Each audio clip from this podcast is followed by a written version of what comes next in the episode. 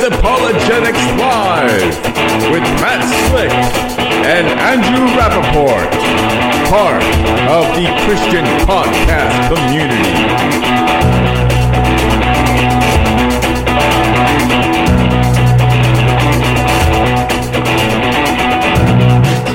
All right. This is Apologetics Live, and we are live. Glad to have you all here with us. We are here another week, but we do not have the slick one, which means we're going to have a lot more fun. No, we have a doctor in the house. Quite literally, a doctor. Well, specifically, a dentist. Yeah, I'm not a real doctor. Yeah, say you're not a real doctor. This is Dr. Anthony Silvestro from Striving for Eternity, and we're going to have some fun talking two main topics tonight, which we're probably going to get into some others. We're planning to talk about creation science, which happens to be his expertise, and the main thing he ends up speaking about for Striving for Eternity. But we're also going to talk about something else, which is kind of his favorite love, I think. Would it be fair to say you have a love hate relationship with the New Apostolic Reformation?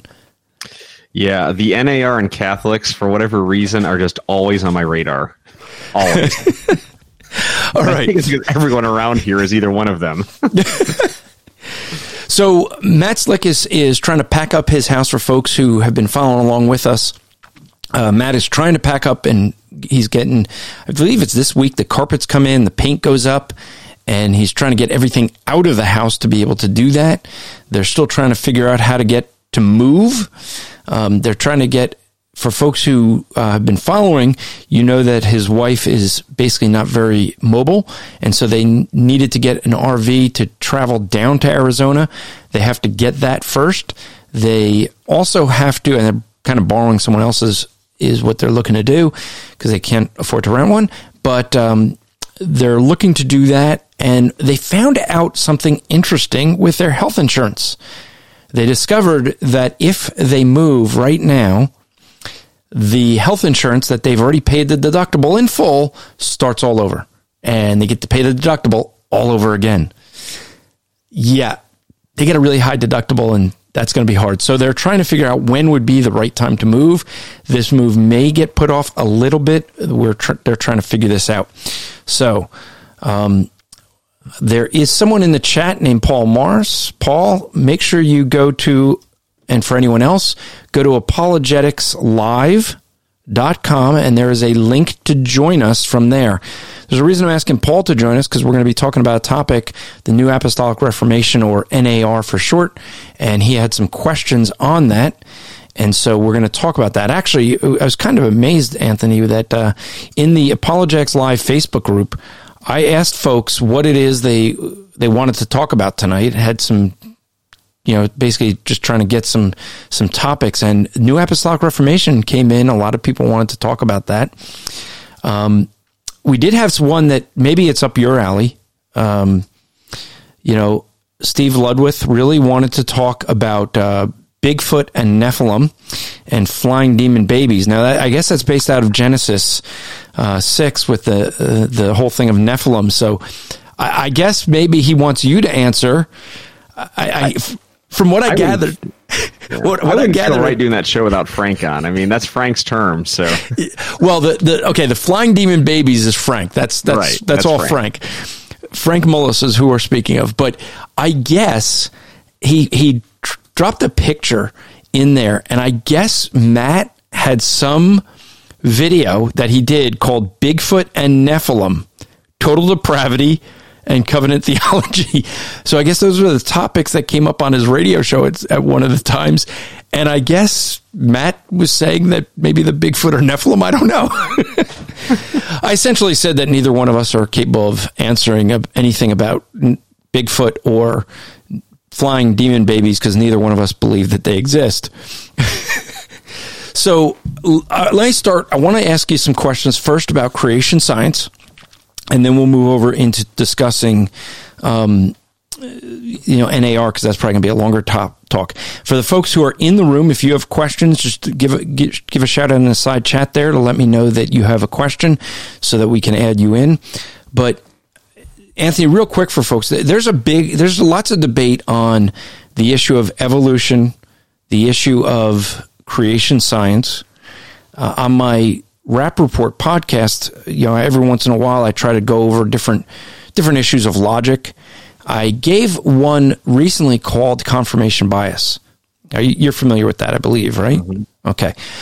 I gave the example of how it's used with evolution. Could you could you give the uh, explain?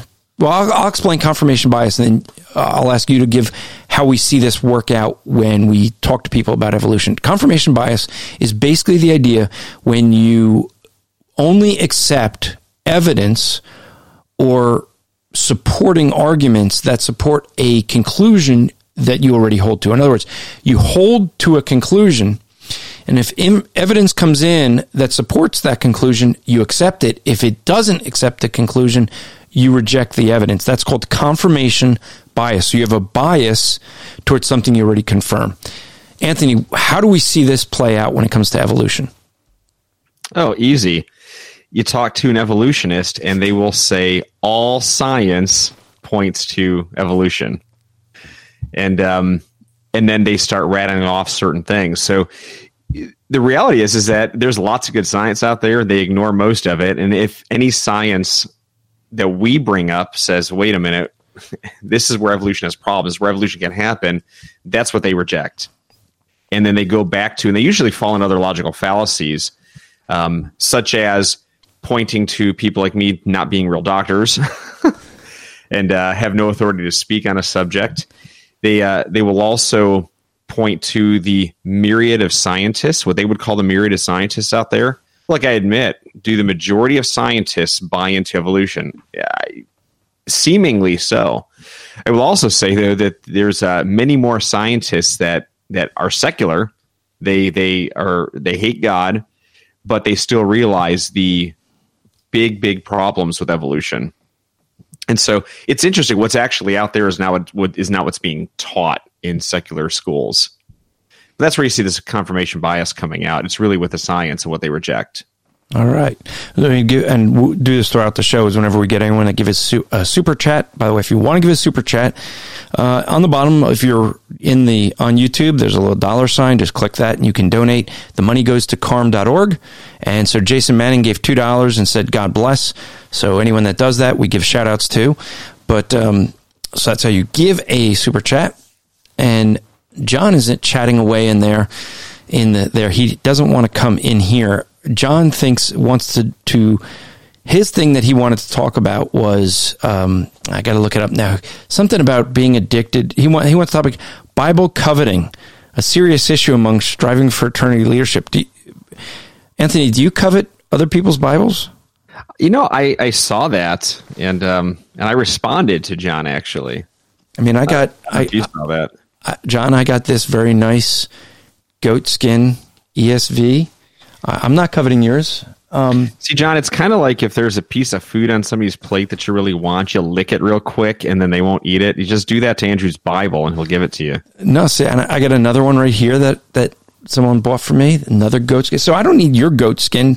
I don't need a red one, John. John, John got a red goat skin Bible and he, um, I just like taking it from him. But so real quick, get back to creation science. So with creation science, you think I'm looking for some Bibles I can pull out.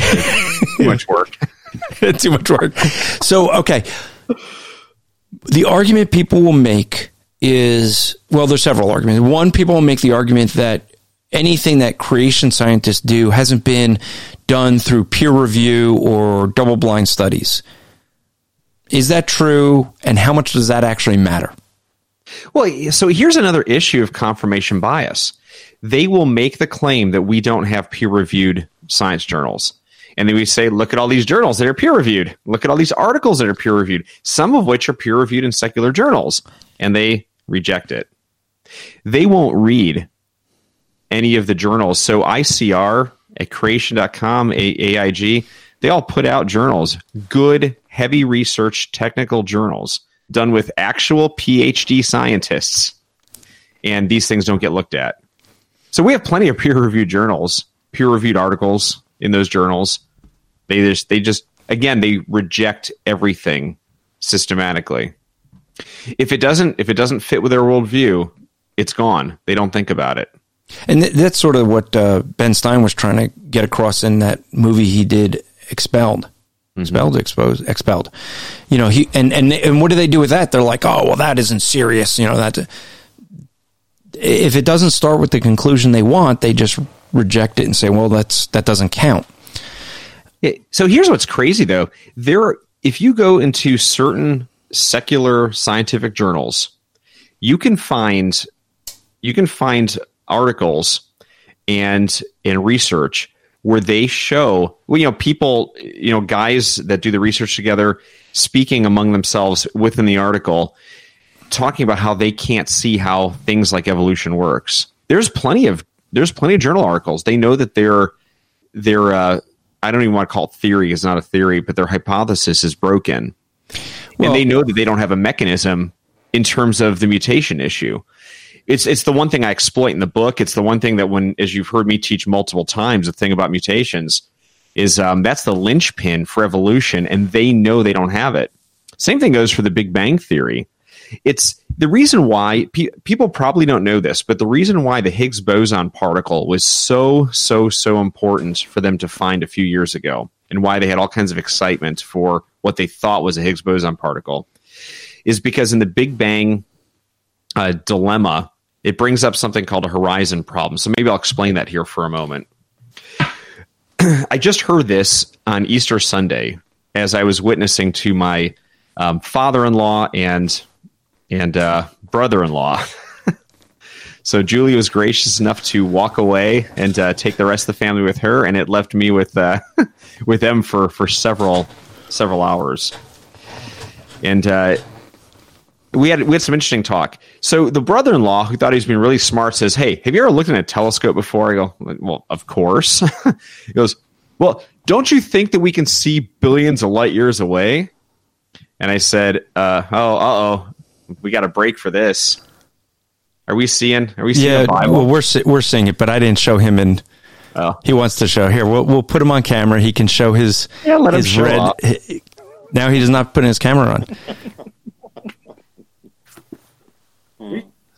But he, but he needs to get faster internet so people can actually see something other than. A, but he's showing a red Schuyler Bible. yeah, it's pretty. Yes. And he, he thinks I'm coveting that Bible, but the reality is, the reality is, we paid for that Bible. I could have bought two. As he rubs it, I think he was just licking that Bible. Yeah, that's so nobody takes it from him. That's that's how it works. He's okay. So let me let let folks in on the the background here. Okay, John John he- John won this Bible at a contest that, that we were having, and the he so he got he wins the Bible. He brings it to a conference that we are at in out of Washington, and he brought it. I took his Bible and hid it on him so he couldn't find his Bible. and so ever since then, it's been the thing. Can I say where- that you actually put me in a chokehold? well, hey, it worked. You know, it did. I sacrificed my Bible. for you. yeah, You're- it, it's one of them so much. yeah. Well, thanks. I love it, and it still smells good too. It still smells good. All right, you got to work on your internet there because it's kind of choppy. You may have to. Yeah, I'm getting dizzy looking at it. Yeah. All right. So so now, first off, you were mentioning the particle, and I don't even know how many folks. I mean, people who study this will know. You know the importance know, of this. So could you? So back up one second. First, Yeah. explain the the particle and what's going on over at CERN, what they're trying to do, and then let's get into the horizon problem. So, well, basically, it's a it's a tiny, tiny, tiny particle. Now, let's talk about the horizon problem first, and then we'll backtrack to this, and, and it'll make sense here. So, this is this is the horizon problem. When my brother-in-law questioned me and asked me, "Well, you look through a telescope, right? Don't you think we're seeing six billion light years?" And it's because of the thought that if something is six billion light years away, that it takes six billion years for that light to travel before it enters the telescope to enter our eye and we see it and uh, and so therefore the universe must be billions of years old And I said, well, you know, here's the problem is that we don't actually know what the speed of light is. Sounds crazy, right? Except that anytime you read in a textbook the speed of light, it's the average speed of light. It's not the speed of light. We don't actually know the one way, the one directional way speed of light. And uh, you know, Jason Lisle has has some good research on this, or good thoughts, I should say, behind this, and some of the math behind it. And he's got several ideas as to how light would travel faster than what we think to be the speed of light today in in one direction. in one So- direction. 'cause- 'cause right? when you said the average-.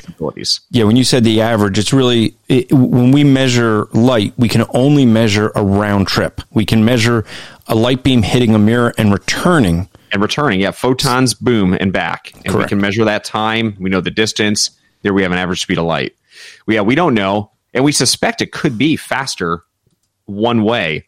Some guys think it could actually be instantaneous one way, and then you see the lag on the way back. So who knows? Who knows what the answer is? But the thing is, is that we as creationists get get pointed at by the secularists who say that that we've got the issue because we believe if the Earth's only six thousand years old, then the light must travel faster than the speed of light. Ha ha ha! Jokes on you, type of deal. And we say, well, wait a minute. You've got a problem too, because within the Big Bang Theory, you also have to assume that the speed of light is a whole lot faster than what we have as the average speed of light today. And this is what I mean.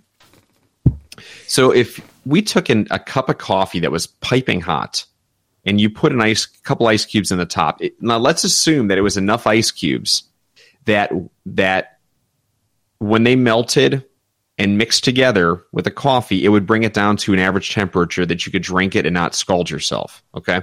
That's our assumption.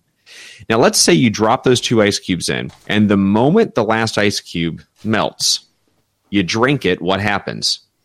You're going to burn yourself still. And the reason why is because there's not enough time that has passed to allow the heat transfer in that cup of coffee. You'll end up having colder coffee on top, hotter coffee on the bottom. The way that we get around this problem is we stir it up, right? And so that's how you you you mix it together, and it's and it's good. Well, the Horizon problem says this: when they've tested different areas of the universe, obviously not right next to a star. We're talking in the vast amounts of space because most of the universe is space. As we test different areas of space, we found that the temperature is very, very uniform. We're talking 10 to the negative fifth Kelvin. So a fraction of a degree. The problem is for the secularists is that not enough light from stars has transferred back and forth across the universe to make what should have been hot and cold spots a uniform temperature. Because according to the Big Bang, for stars to have formed, we got hot spots. For planets to cool down, for the vast amount of space to be really cold, you would have had right right from the get go, the Big Bang, these hot and cold spots having to appear. Those hot and cold spots, there is not enough time in their Big Bang model of 13 to 14 billion years. There's not been enough time for light to transfer, which is heat, for it to transfer enough to be able to make the uniform temperature that we see in the universe today. That's the issue. And so secularists know this problem called the horizon problem. For us as creationists, when I do training on creation, I don't worry about the three different theories that Jason Lisle has, the two different theories that Danny Faulkner has, the other half a dozen theories that are out there as to how light can travel faster than the speed of light. All I say is, look, you seculars have the exact same problem we do in the horizon problem. Now, the Higgs boson particle, they theorize that if you had enough of these Higgs boson particles right from the get go, it would have accounted for a lot more mass and they could have accounted for hot and cold spots um, that would have dissipated a lot faster, I guess is the easiest way to say it. Um, so it's just a way that they could have tried to tweak their model.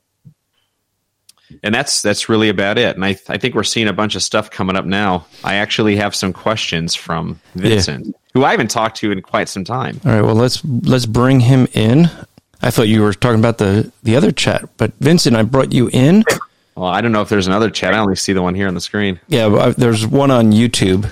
Oh, Oh yeah. I'm not that fancy. Well, uh, really more comments towards some of this. It's it's it's an interesting uh, a topic for sure. Can y'all hear me? By the way. Yep. All right. I never know. Um, just the whole uh, subject of, of the speed of light and, and how it's measured. And um, I really encourage y'all to look at some of the ex- earlier experiments that really led Einstein to come up with his theory of relativity. It's called the Michelson-Morley experiments, where they were trying to trying to measure the speed of light, and it, it led to some very interesting results. And and it, it's what really propelled Einstein to come up with his theory of relativity because they couldn't they couldn't even come close to quantifying the, the speed of light to what they thought it would be. And so they had to use all these mathematical equations to to try and normalize it. It's a, it's an interesting topic if you look into it really further the Michelson Morley experiments. They've done them multiple times, and the results were always with not what the scientific community expected. So it's, Yeah. it's an interesting topic. And like other things that they don't expect, they don't talk about either. No, I mean, really, the whole reason for the, the relativity theory and, and transforms is because in order to maintain the status quo in the scientific community. Yeah. Well, all it is. All it is is to to to keep what they already think perceive to be the truth to you know to maintain it as their truth. Well, that's the confirmation bias again. I mean, it really is, right? Because if if their argument is that this is what all scientists believe, and all of a sudden we see it, there's some good science on the other side, that presents a problem. Yeah. So I don't know if anyone here has watched this video, but there's a video out there. I could probably find it and put up a link at some point here.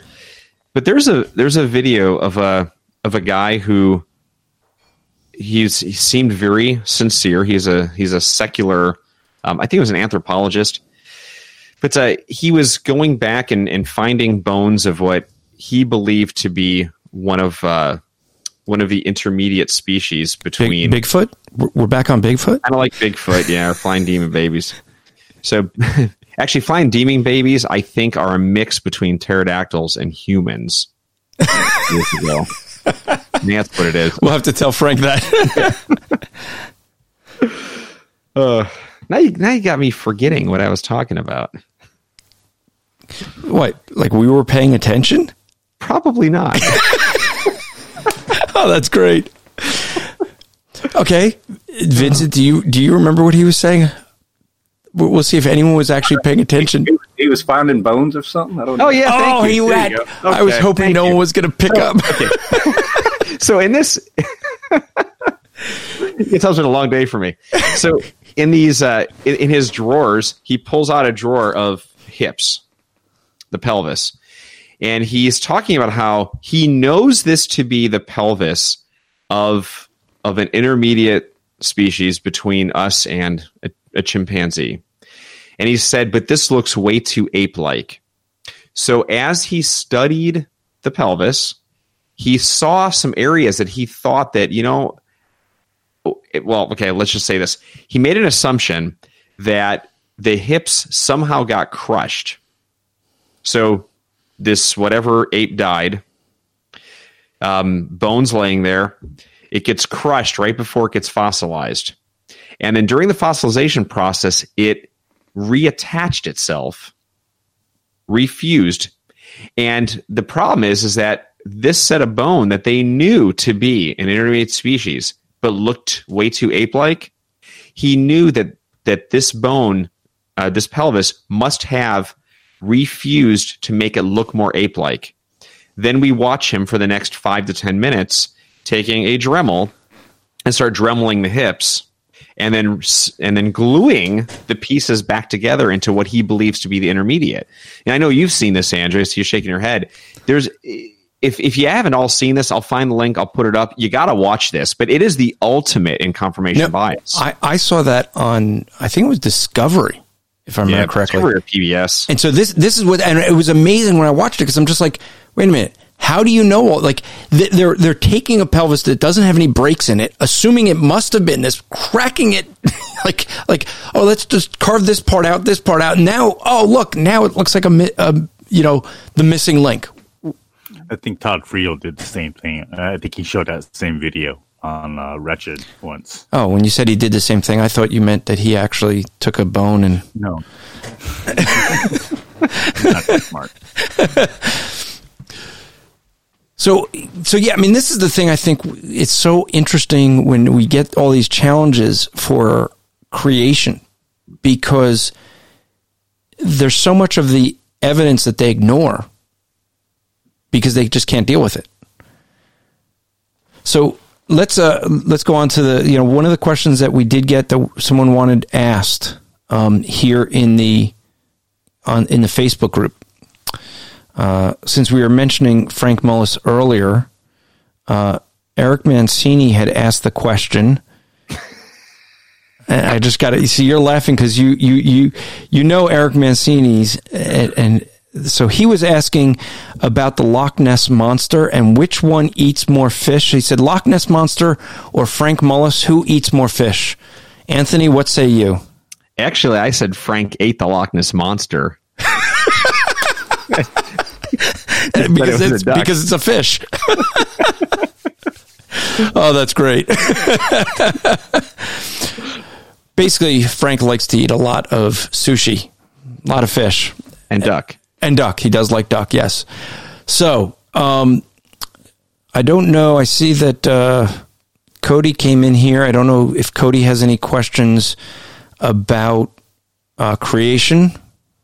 Hey, so I was flipping through the co- while you're doing that. I was flipping through the comments um, as to topics people want to talk about. They wanted to ask if we. One of them was, do we believe in uh, global warming? Yes. And I actually, believe it or not, I believe it conditionally. So what happens is, is um, if you're in northern hemisphere, and uh, April, May time, we see the temperatures rising. Right, we get some pretty nice global warming, and then, um, and then it turns into global cooling when September and October rolls around. Well, actually, okay. if you put it all together, it's climate change. Well, I, I, I answered the, that I do. I mean, I do believe in global warming and global cooling. I think it's a cycle. But here's Yeah, the thing. Here's the thing that when we come to the issue, and, and by the way, folks, if you notice, it used to be global warming, and now it, you're not allowed to use that term, and it was climate change. Now you're not allowed to use that term, and it's extreme weather. When I was growing up, we were going into another ice age. The, mm-hmm. the reason being is you have a cyclical cycle where it warms and it cools. Now, the irony is when we were going into an ice age, the solution that they had was government control. When we went into go, global warming, the solution was government control. The government can't control either one of these extremes. Th- what they do is they say, okay, let's look at, let's do some research and studies on global warming and what the causes are. So we know that there's things of solar flares, basically flares that come off of the sun, come toward the, the earth. And even, it's amazing because when these flares come, they blow out our, our satellites. And you know it, there's so but that they go nope we're, we're going to take that out. That doesn't affect anything. So they remove solar flares. Uh, the earth actually will change its magnetic force the, the, the magnetic uh, field changes nope we can't look at that there's these solar storms nope we can't look at that volcanoes uh, we can't look at that. Uh, essentially, what they do is remove everything except human beings and then say man is creating global warming. Yeah. You know, there's there's research out there. Now so okay, does a greenhouse effect could it potentially exist with carbon dioxide? Yeah, it potentially it could. Um, the issue I have, I don't think it I don't think that actually happens. Um, I I believe what you think, Andrew, is that uh, that cycles within not only the Earth but the Sun, rotation of the planets in the solar system, how we rotate in the Milky Way galaxy. I think there's there's a whole host of issues that can play a role in terms of very minor fluctuations in in temperatures. Um, the one, the biggest thing of, of the research that they've hidden that, that bugs me is when you look at the carbon dioxide that is and carbon monoxide that's put up into the atmosphere. Do you know what the largest amount of it is from? We're talking like more than 99.9% of all carbon dioxide emissions. Cows, right? Isn't it? No, it's volcanoes and earthquakes, especially ones that are in, in the oceans. I, I wait. No, They're Al, coughing them up. Al Gore told us it was cow fluctuation when cows pass gas. Come on. Yeah, he was the same guy that talked about preserving energy, and then we found out he had a ten thousand dollar a month electric bill with all the lights on his Yes. mansion. Well, he told us that the Earth was going to be gone. What, like, was it seven years ago now that we were supposed to be extinct? Because, but He should join the Jehovah's Witnesses. but you know when you you look at it there is i mean there was some studies that were done to show that one volcano does more damage to the ozone layer than two atomic bombs dropped in japan. I mean if we tried to destroy the environment i don't think we could. I mean, the, the natural processes of just volcanoes do more damage, supposedly, if you can call it damage, but do more damage than us dropping atomic bombs. So, mm-hmm. not not saying we should be. I mean, one of the things that both you and I hold to is that we are, as Christians, we do believe God gave us stewardship over the earth, and we should care for it. We shouldn't be trying to do things that would damage the the atmosphere and things like that. But the thinking that we could actually do something that could destroy this planet when you look at what the planet's doing to itself, because that's part of the curse. This is part of what we see is the result of the fall. You see this in Romans chapter 8. The entire universe is groaning. Yep, Romans Beca- eight twenty two. Yeah, because of the fall, because of what happened with Adam and Eve, there was a curse that affected the whole universe. The entire universe is groaning. That's what we see. And if the earth hasn't destroyed itself now with all the volcano activity that's had, we're not going to do much. Not not saying we shouldn't try to take care of it, but we have a responsibility. Yeah, a responsibility to a point, right? Mm-hmm. I mean, you're not going to affect a human life based off of Well, well, yeah. environment. So and, to- and yeah. I mean, we have to be aware of the fact that there is a political agenda behind it as well. I mean, there is an agenda behind all these things that have been attempting to create a, you know, basically to take open markets and close them and create more of a socialistic mindset. They've been trying a lot of different things to do to do that. And global warming didn't work like they hoped, but LGBTQ has. I mean, that's really been helping in, in creating a worldwide socialistic thinking. Um, but yeah, I think it's just government control. That's all they want. Oh, absolutely. The uh, well, so as we're talking about the LGBTQ movement, this might be a good time to bring up Equip Ohio, right? So, and actually, Andrew, do you want to talk about that for a moment? I've got to go watch Anthony run home from the neighbors. Real quick. Oh, okay. All right. Sure. He, he puts me on the spot. So, so uh, Equip Ohio is going to be June first in Cleveland, Ohio, at Olmsted Falls Baptist Church. If you're, it's where we've held the previous ones. And June first, the doors are going to open eight o'clock, eight a.m. This one is going to be different than we've done the past ones because this is going to be more of a mini conference. So it's going to run until just before noon. And then around noon to six o'clock, so we're going to set more time aside for the evangelism. And the reason that Anthony was saying to uh, the LGBTQ is because there will be a gay pride festival. And that's one of the reasons that we're going to try to go a little bit earlier is to be able to go and do some outreach there while there's a lot of people at at the parade. Uh, we don't go into the parade, don't need to. The speakers for this, though, are going to be Dr. Anthony Silvestro, uh, Michael Coughlin, and D- Pastor Austin Hessler. If you've been to our other Ohio conferences, you should know those names. And so, June 1st, doors open 8 o'clock at Olmsfeld. Olmsted Falls Baptist Church. If you want to get more information about that, just email info at strivingforeternity.org. Info at strivingforeternity.org. and so that would be a good play, a good place to to go. Get trained up if you want to get trained to do some evangelism. Now, I'm just trying to look at some of the comments that we had from our Facebook group because there was somebody, there was another one I wanted to address. I'm going to have to look. Uh, but if folks want to join in here, ask any questions, give any challenges, go to apologeticslive.com. There is a link there to join.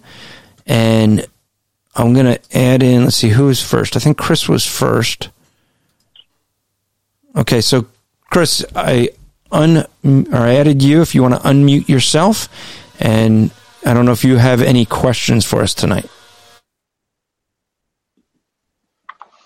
Um, not in specific. Uh, well, I did have a question for for uh, Doctor Silvestro. I wanted to, and I, I, I'm pretty sure I know where he is because he talked about the Earth being six thousand years old. And I was just wondering if that's something that we should affirm as far as young Earth creation is concerned, and and if that's what Genesis one and two intend to teach. Well, I will answer for uh, Dr. Anthony Silvestro because I will give a better answer than he could. and the best part is now that he's back, he doesn't know the question.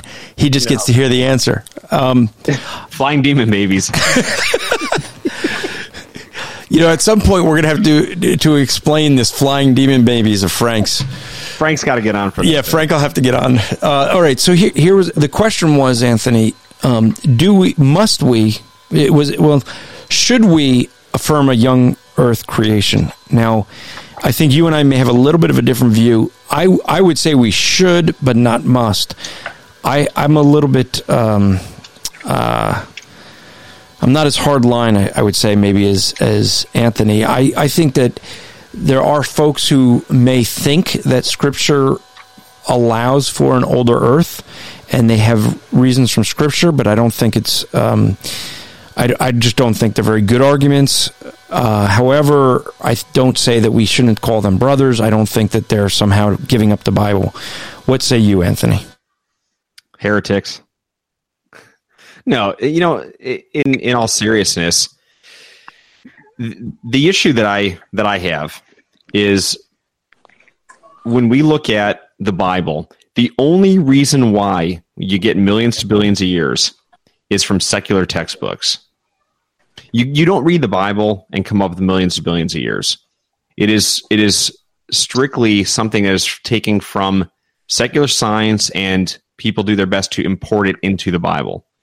Um, that's an issue I have. It's it's very different than many other conversations. You know, Andrew, you and, and Matt differ in theology in a number of areas. You guys can have good talks about that, debates that people enjoy, respectful debates, and you guys can both walk away thinking either you're right, the other one's wrong. No, I'm always But- right. Yeah, but you res- but you respect each other because you guys know that both of you start with Scripture. You know that that's where that's your starting point, and the starting point of somebody who looks at an old Earth is not Scripture. When we listen to the arguments of Hugh Ross and some of these other guys who are are professing Christians, they are proponents of of evolution and old age. They never have scriptural arguments that are sound. And they don't they have no places where they can stick the millions of billions of years in other than actually just sticking it in somewhere Well, I think you know there are some who, and you you would be familiar with you know the the whole idea that the, the Genesis one two is more of a polemical type of argument. They're going to approach it from Scripture, but the folks that hold to that also don't always take a position on whether it's old or young, or they can go either way. They don't make a, a deal of that. So there are some folks who try to make an argument from Scripture not just from science that allows for it. Now, I'm gonna I'm gonna play the advocate here. Um, I think that the, the way they will argue is that they're looking at scripture and looking at what they see in the world, and we do this as well. Even if you take a young Earth, we're going to have people that are going to take what we see in scripture, compare it to the evidence that we see you know we see fossils all over the the or you know all over the earth buried in rock layer, we would say that's Noah's flood because we see a Noah's flood in the scriptures. We see the evidence we expect to see in a flood and we say, well, there, we're look, we're doing the same thing as what they're going to say that with a young earth position. Yeah. Well, okay. So fossils brings up a, a whole different story. The thing is, is we can go through the Bible and with Adam and Eve being created on the sixth day, we can add up genealogies, we can take historical accounts, and we come up with thousands of years. We don't come up with with millions to billions of years. Yes, I mean, but that's, that's but the, the, argument's now going to be that you could skip generations in there, and that's not accounted for. Maybe maybe when you say so and so begot so and so, there was actually three, four, five generations missing in there. Yeah, of course. In uh, in Jude, it verifies uh, Enoch being the seventh from Adam. So so there's people who make that argument, but yet we can we can point to Jude there, and and that lines up perfectly. Well, maybe they did it after Jude. Maybe that practice only started, you know, or not after Jude, after Enoch. Maybe it was the, the you know after Enoch. There's like eight generations missing, and you know. Yeah. No, I, and and I and I suppose people can come up with all kinds of things, but again, what is their starting point? How does an idea of millions to billions of years even arrive into the brain if you're reading the Bible at face value? Well, that's that's the first issue that I have. Here's the second issue though, and, and this is going to be the the to me it's it's the dagger for all of this. We look at we just celebrated Christ's death, burial, and resurrection. We just celebrated what we see as the core of the gospel, 1 Corinthians 15, verses 3 and 4. What is the point of Jesus dying? I make this argument in the book, right? What is the point of him in, dying? In what book? In my book oh. on the origin of kinds. well, you just say the book, like every like everybody, knows the book. book. I mean, the book. Do you, do you have a copy of the book to put on display, like I do over here, or mine? You know, now he's got to go get it. Now, I, I will say this, Anthony. I'm gonna we, we're gonna we're gonna wrap up creation. I want to get to NAR, and I there's a couple people in here. Eli is here, and also traditional Catholic, and I think that it'd be fun to have you and traditional Catholic have a nice conversation. Yeah, we should. So let me finish this thought then. So, so the, here, here's the the biggest problem with uh, with believing in an old Earth is that you have to presuppose death before sin you look at the fossil record that you brought up, and it's the fossil record is either a record of death over billions of years, or it's a record of death that happened in literally one fell swoop over the period of about a year during Noah's flood. Why this is important is because when did death enter into the creation? Is is death the result of sin as we read in Genesis 2 as as what God tells Adam will be the result of sin? Do we believe God there? And then when we read in Genesis 3, we see an immediate spiritual death and the promise of future physical death. This is what the Bible teaches is that death entered into creation through Adam and his sin, not before. We're we we've got really good genealogies, Adam and Eve being real people. Well, you could not have had you could not have had the death before Adam and Eve. And here's the reality, Andrew. You brought up the issue of genealogies before. Their old Earth people don't argue with genealogies. They may. There's some guys. I mean, John Whitcomb, one of the guys who wrote the Genesis flood with Henry Morris, who I had a pleasure to meet just uh, six months ago, um, and is 90, 92 years old. He argues he believes that that there's some genealogies missing, which would push it up to in the neighborhood of nine to ten thousand years of an age of the Earth not millions of years. Whenever you see the millions of years entered into scripture, they're either entering it between Genesis 1 1 and 1 2, which goes by a number of, of theories, um, or uh, gap theory, rune reconstruction, Lucifer's flood, there's all kinds of them. Or they do them as days of creation are, are old ages. But the, what, the, what they don't ever attempt to, to change is the genealogical record. So I'm, I'm confident to be able to say if we look at Adam and Eve, whether I believe it's about 6,000 years, let's give them 10, let's give them 20,000 years. I don't care. The point is, is that if death started because of Adam and Eve's sin, that means that before then, there was no death of humans nor animals. Why do we think this? We read in Genesis 1 that the food that was given to humans was only plants, they were vegetarian. What was the food given to animals that we read in Genesis 1? Guess what? They were also vegetarian. There was no death in that original creation. God, every every day except day two, said that his creation was good at the end of his days of creation. At the end of day six, he called his creation very good. Did God look over his creation and say, Wow, after billions of years of death, killing thing after thing after thing after thing. By the way, by the way, this death is what he calls the last enemy to be destroyed in 1 Corinthians 15 26. So he would be using his his last enemy to be destroyed for billions of years to bring about everything we see in Genesis 1 on the sixth day. Um, through all this death, disease, suffering, famine, thorns and thistles, all the bad stuff that we see today going back to now our our millions of years Christians, they have to take death and put it before Adam and Eve's sin. This is what I think is the death knell to to old earth creationism. And I think they undermine the gospel because for Jesus dying on the cross, he literally took the punishment that God subscribed to sin back in the garden in Genesis 2. That was the punishment. He didn't have to go get get a spanking in the corner or have a timeout or you know ludicrous things like this, right? Death, death. so th- this these are where the arguments. These are the arguments I make, and I just don't see how you how you get around it. All right. I want to change gears. I, I just added Paul Morrison. I'm going to bring his volume up so he'll be able to. All right. So Paul Paul had some questions. Now, for folks who don't know, uh, uh, basically, since we added uh, Anthony Silvestro to the speaking roster at Striving for Eternity, he's kind of been the main guy to, to speak on creation science, Genesis, because it actually always Genesis, because it doesn't matter what topic you give him to speak on, he's going back to Genesis. So every every topic, it just seems to go there.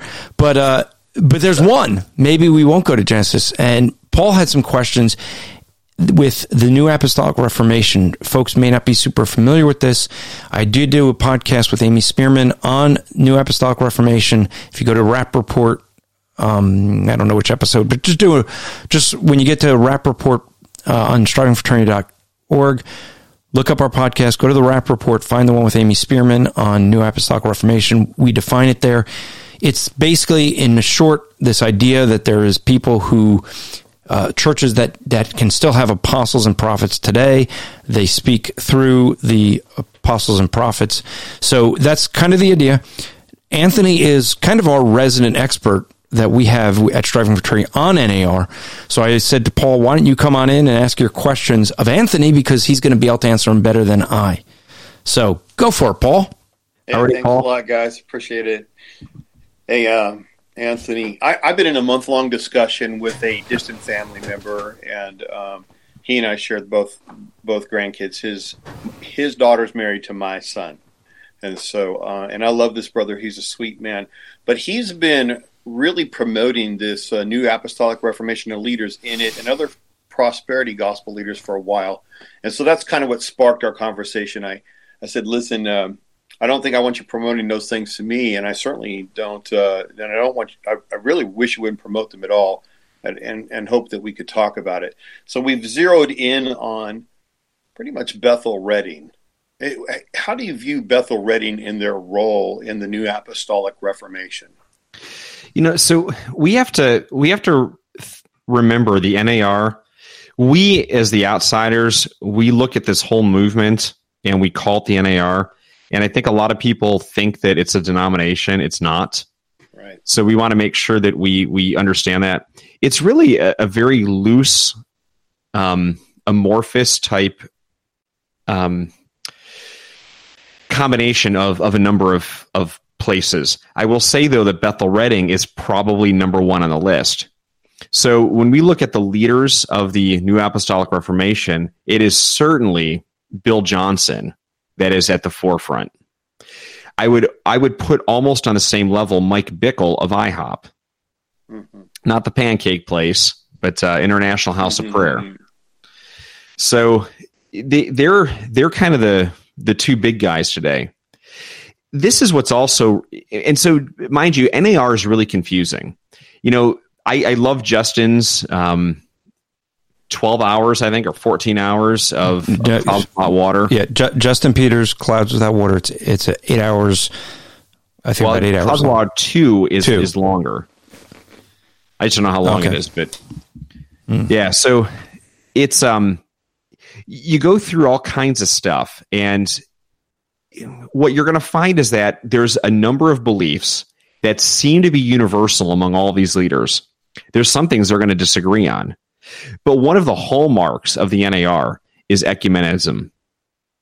They believe they believe in in literally a type of collective salvation, almost what we looked at with um, with what Obama seemed to be promoting at times, the mixing of of religions and and uh, certainly uh, Oprah preaches on this type of thing. NAR is very much like this. So similar to um, I, I don't want to pull the Catholic in in quite yet, but the one of the issues that we see with Catholicism, among among many issues with Catholicism, is that popes been getting softer over the time, and uh, it's now it's now as long as you believe in some type of God, you know, yeah, you can go to heaven. Wait, wait, point. wait. Popes are getting softer? No, no, no. I question whether this current pope is even Catholic. Maybe that Well, would be the a really question we'll ask. Lutheran satire video that questions that too. but but so my point, Paul, is that we go back to the NAR, and Right. um, they kind of affirm anybody who believes in some type of God, Right. and their their focus is literally God. They speak Jesus, but they don't they don't believe in the same Jesus that we do. They believe in a Jesus that when he came to Earth, he wasn't God. Right. So when you look Can at the- you explain that in detail? What what is what is the nuance there? Because I think a lot of people m- m- might benefit from knowing, like, what's a specific example of of what what they might say to you know. that- Well, yeah. So this is, I mean, it, this is the problem though, is that they don't. A lot of them don't know the theology of the NAR. So people who are adherents to the NAR and are fans of Bethel don't know a lot of this stuff Right. among what the leaders teach. Okay. But I mean, okay. So for us, let, let's talk here for the people that are here. Why is it important to understand that Jesus is both God, fully God and fully man? Right. Let's start there. And, and, Oh, right, oh, and- you know what? I, I think maybe we have somebody who wants to speak instead. I So can answer go ahead. Andrew.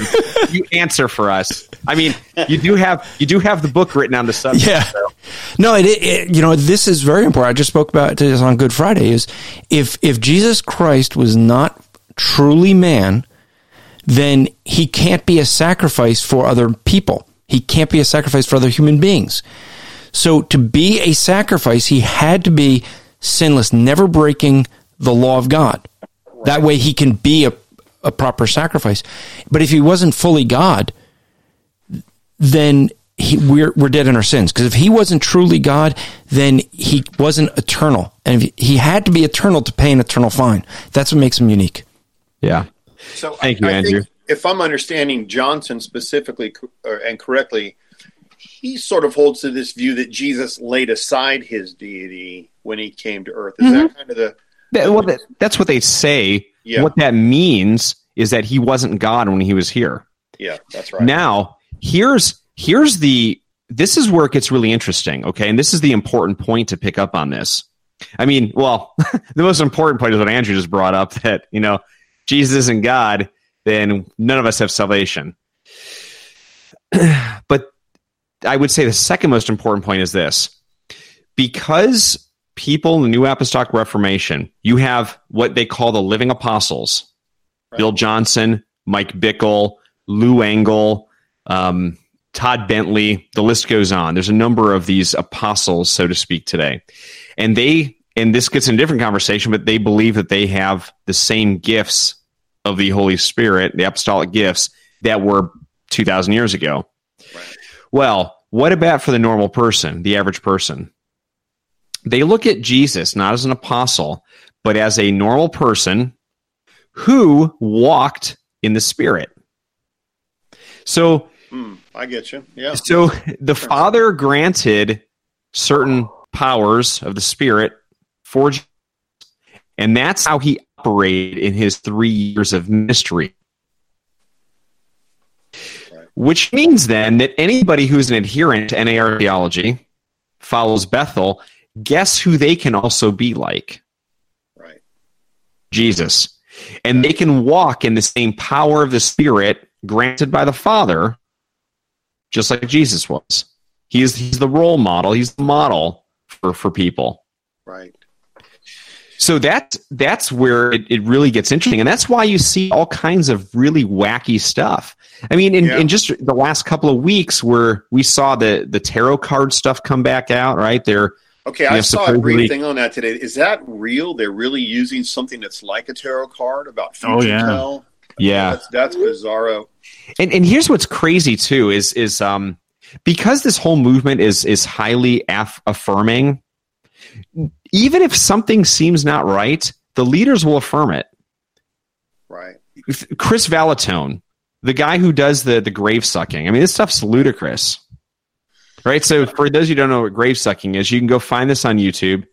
But Kris Vallotton, who is I think third in charge at uh, at Bethel, I think is a worship leader. I think the second one, maybe, maybe second so. now? I can't remember. Right. Yeah, second in charge, maybe, but yeah, he's like the worship leader. Okay, yeah, worship leader. So he, he goes and, and takes people on grave sites of people that they believe were specially anointed. So there's different levels of anointing of the Holy Spirit that people get. People who are really anointed with the Holy Spirit, they go lay on the graves to suck the anointing off of them Right. and take it for themselves. Bizarro. It's bizarre. What yeah. verse is that? Yeah. You, but, Can, can I give you a practical uh, example of why? My one of my first views of Bethel was a number of years ago. Uh, my my mom and dad lived in Weaverville, where Bill Johnson is from, Mhm. and then later they moved to the other side of the valley, up to Shingletown, which is across the valley from Redding. And mom got a uh, a diagnosis of cancer, and so um, so she went to the the hospital. They did some imaging, and um, uh, basically they took a, an image of her head, and the nurse who uh, was assisting her um, just gave her a hug and said, "Hey, listen." Um, I'm not supposed to tell you this, but this isn't good, and and get, kind of gave her some of the details. And basically, mom learned that day that, that she was going to die. And and as her and my father left the hospital, um, she had hundreds of tumors. That that's what she was learning. And uh, as she left the hospital, uh, they get in the elevator. They ran into some folks from Bethel Redding who were on something called a treasure hunt. Oh, yeah. And my dad, who walks with slight limp from a hip surgery, and he had a cane, they honed in on him. And completely unaware of the weight and gravity of the situation, they said, Hey, sir, uh, we'd like to pray for you. Uh, Jesus will heal you if you'll just. Uh, and, and, and my dad said, Hey, listen, uh, no, thank you. They said, No, sir, you, you don't understand. He said, No, I don't think you understand. See, they completely missed the entire gravity of the situation, looking at the visual of think and thinking they knew what the situation was, or maybe had some kind of divine insight to it, and they were completely lost at the gravity of the situation. And of course, mom passed on just a few months after that, and and and and uh, I thought, how strange is this to go and think that you're working in the authority of the Holy Spirit, uh, and that you're going to claim a healing, uh, and then and completely miss this this whole situation. How terrible is that? And I would suspect that there are things like that that play out time and time again. That the fruit, the end fruit and result is, let's say we profess a healing over somebody of uh, diabetes, and then they uh, they claim a healing. Uh, uh, maybe they even feel good for a day or two, but they quit their meds. You know, I mean, the, the fallout can be difficult. And so, anyhow, that's that's a concern I have. I have another question for you, though, um, and this came up from my from my uh, family member Bill, and and Bill would want to ask this. He asked this of me this morning. He says, "How does God speak to us today?" And my immediate thing was, well, primarily right through His Word. I mean, that's what we have. What a gift the Word of God is for us. well, So- th- let me let me give you the question you could ask him back. Okay, because the, the argument for folks who may not be familiar with NAR is the idea that we, we somehow we need these prophets and apostles today. Now, this is one of the things you see in almost every cult that they're going to teach that the average person can't have the authority to understand God's word. You need them as leaders because that's what gives them that authority to have the control over your life. Well, that sounds like Jehovah's Witness. Well, Jehovah Witness, Mormon, Roman Catholic, any of them, they have that central authority that's going to tell you you can't interpret the Bible. We interpret it for you. It's the same thing that you have with NAR. They're going to say, well, they have the prophets. They have the apostles. Only they can interpret. But the question is, why haven't we had it for thousands of years and all of a sudden we need it now? Okay. Now, if you're if you're going to deal with, let, me give you the separation now. Roman Catholics will say they've always had their popes. I think that's hard to show historically, but they're going to make the claim at least. But Mormons, Jehovah Witnesses, they have to say the church fell away. So for a guy like that's in Bethel that says he's part of the Christian church, and and he's not part of one of these these groups, where were the where were the apostles? Where were the prophets for all these years? They they're not going to say the church fell away. They're not going to say that they've always had them but they don't even think through they're they're you know when we see three major times in history that we have recorded where miracles occurred okay? Moses elijah and elisha and christ what do we see in all three of those times Moses, we have the beginning of the writing of scripture. Then there's a period of silence. Elijah and Elisha come onto the scene. They come into the scene, and all of a sudden, after that, we have the writing of scripture. After a long period of silence, we have the writing of scripture again with the prophets. Then period of silence. Then all of a sudden, Jesus comes on the scene. All these miracles. What do we have again? With is with the the apostles, we have the writing of scripture.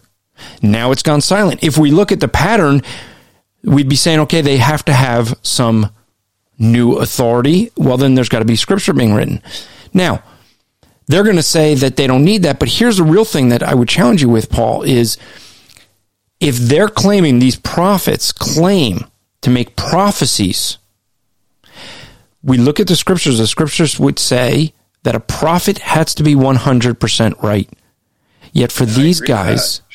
These guys say that their accuracy is about 86%, I believe, is the latest number I saw. They're, they're not claiming to be 100%. According to the Bible, we should stone them as a false prophet. Now, they say it's not a false prophecy. It was a prophecy that was just wrong. I think that's a strange excuse when we see a biblical standard for prophets. That they, in fact, Bill actually brought this up. He said, "Hey, uh, a New Testament prophet has a different standard than an Old Testament prophet." And I said, "I don't know that I could find a basis." What verse, what verse does he turn to for that? I, I don't think he did. I Yes, and because he can't. This goes right back to the confirmation bias. Okay, so so the issue for to challenge him with, and this is really the issue: do they want truth, or do they want the Bible to say what they wish it said? Because the truth is, there's nothing that talks about a New Testament prophet. Right. It sounds like evolutionists in millions of years. Yeah, it's the same confirmation bias. You know, and so so the, what it is is Bill Johnson is going to set himself up as the authority.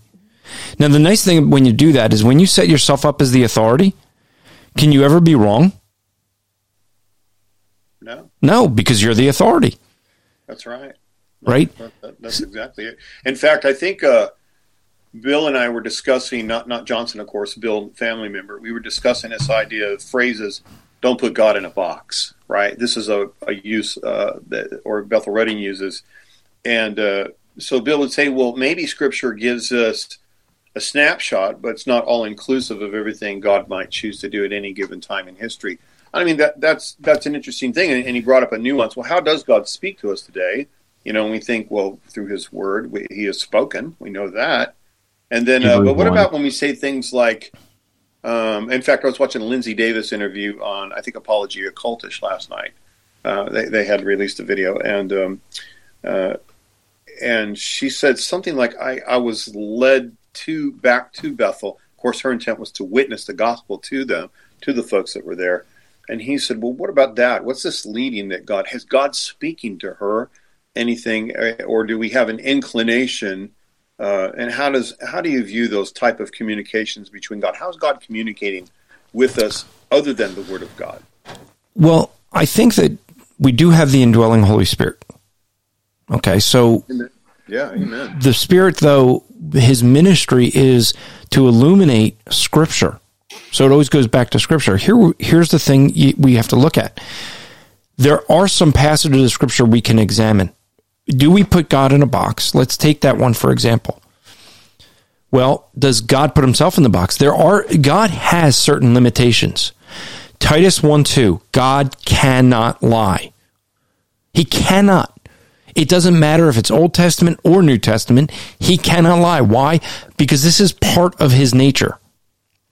He- hey, Andrew, can I tell you something just slightly embarrassing, real quick? I my I'm on my phone. It's about to die. I got to run and get my charger, and I don't want to miss anything. But you may have to. So we're just going to freeze. no. Let, let me go. Run, grab- it, me run and get your the charger. We'll, we'll sorry, talk about you while you're gone. It'll be fun. Because you know he can always go back and get this on on audio, and then he could hear what we say about him. That could be fun.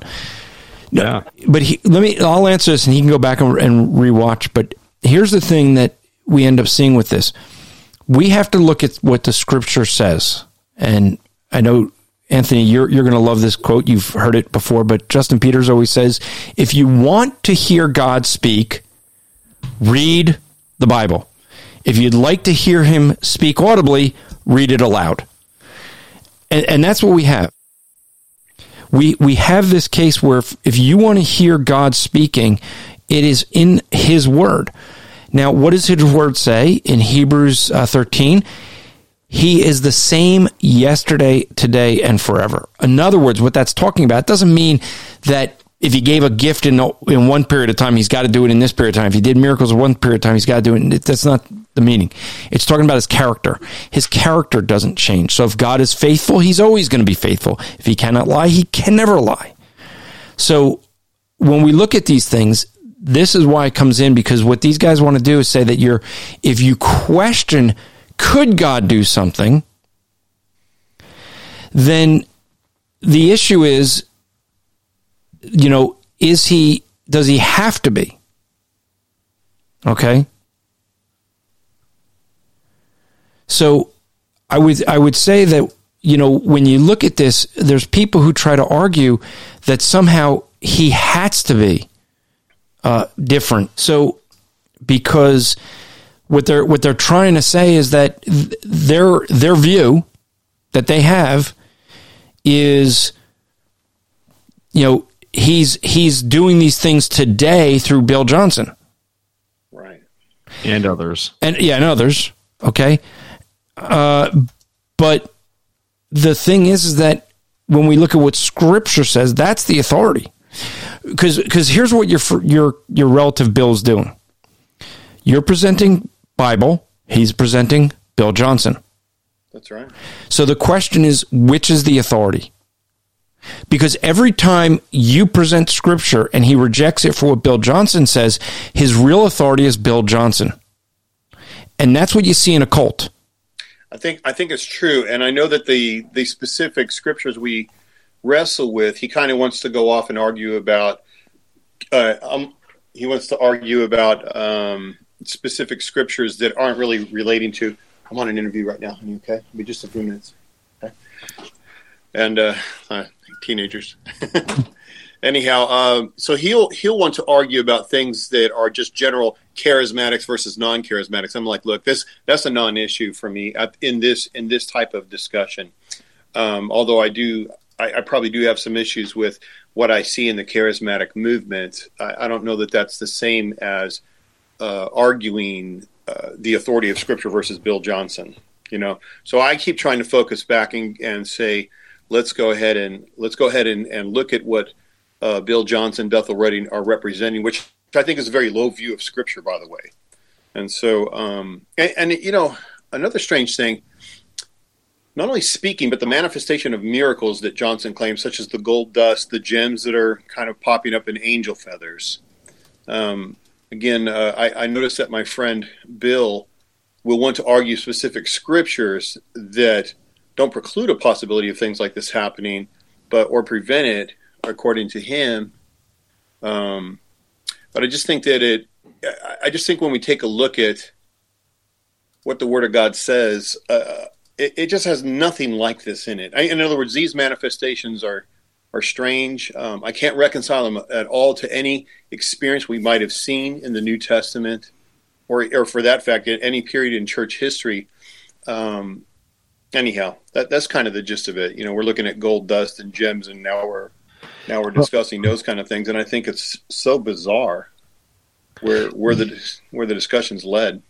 Well, let, us remember a couple of things here. I mean, first of all, while they would claim inerrancy of Scripture, they don't. They they would not believe in sufficiency of Scripture, right? And so that's why they believe that they're still getting downloads from God. Yeah, I think um, that's that has to be uh, uh, that has to be owned by that group. And uh, you know, I heard Bill Johnson say in a movie called Holy Ghost, produced by I think it's Wanderlust Films, which is basically Bethel Redding's video film production. I hope I have that that title right. But he said of folks like myself and others that are like-minded with the Bible that we basically worship the Bible. He has, he has a phrase: "It's not the Father, Son, and the Holy Bible; it's the Father, Son, and the Holy Ghost." And then he goes off into a dialogue in that movie Holy Ghost about how uh, folks like us tend to get into the worship of Scripture, and I just I just think that's an unfair charge. I think we hold a high view of Scripture um, because it it is what uh, Second Timothy three sixteen and seventeen that it's God breathed. You know, and it's for every it is the sufficiency of God's word for all facets of Christian living. And so I think they fall short there, Anthony. It's a good observation. Yeah. Now, of course, let's remember they make lots of money based off of the fact that uh, they get people wrapped up in emotionalism. They get people wrapped up in uh, in the signs and wonders, and so you know you you look at all the excitement that comes around the church. Where is it from? You see the tarot card readings, and they've got they've got a huge Facebook Live presentation on this. You've got you've got people that constantly show the gold dust that supposedly fell, and they're showing this on on camera. These big rubies. You know, if if you had a ruby that was literally that big, it would be worth millions. I mean, and, and these I are saw just one that looked like it was and, and, it was heart shaped. I thought that's funny. Yeah, and if they had that, they would go buy themselves a new private jet, right? That's something, what at, something you buy in a bag of 50 down at Party Central or something like yeah. that. Yeah. And this is the part that is so amazing to me is that people have got to know that these are fake, that these jewels that drop down that they're showing on Facebook are fake. Right. They've got to know this. How do how do they reconcile in their heads? I think it's the same issue. I think they are they're wrapped up in the emotionalism of it. Well, well, they, let's actually because you, you, mentioned gold, gold dust here. You, I don't know if you've heard this from if you heard from Justin, but Justin Peters actually met a woman who got saved, and her and her husband's job was to put this gold glitter in the ventilation every week.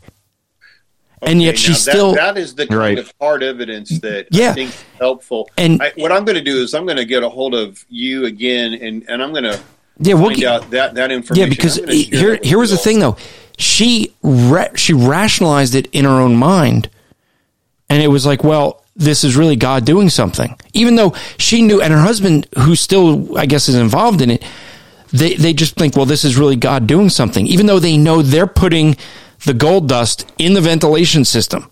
And they still think it's something God is doing. That's still God doing a miracle. And that's where Anthony's saying they're yeah. so blinded by it they even though they're physically putting it in the ventilation system, they still think it's something from God. That's, Sorry, that's Anthony, I cut you off. No, it's okay. So, no, it's, um, yeah, go go ahead, Anthony. And I guess I was going to add a little bit to this, and going back to something you said earlier about the treasure hunting stuff. Treasure hunting is what they call evangelism. Right. So they have videos. It, and just to give you a little bit of my background, why why when Andrew brought up uh, how I have a a thing for Catholics and a thing for NAR is because I grew up Catholic. and um, yeah, as as did I. Yeah, yeah, yeah. probably right, a lot of professing Christians today. So I grew up Catholic, so I got a special angst on, on that. We have a lot of family members still trapped in the cult. But um, for the NAR, we had two friends. When I got saved, um, my wife's one of her really good friends her husband started discipling me. He's a reformed pastor, mm-hmm. and uh, over over several years, just started getting some different things. Next thing you know, he and his wife sell everything. They go off to YWAM. Wow. and they come back from YWAM nine months or ten months later, and they were full on Bethel Redding people. See, I, and I see the connection there, Anthony.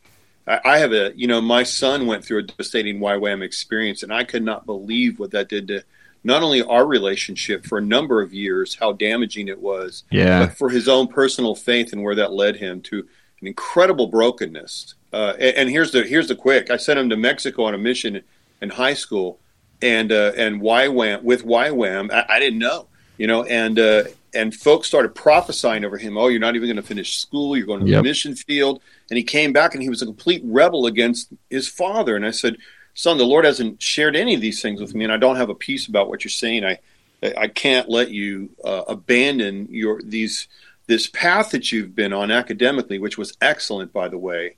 And we really parted on just terrible terms. Now he and I are great friends today, my son Stephen and I.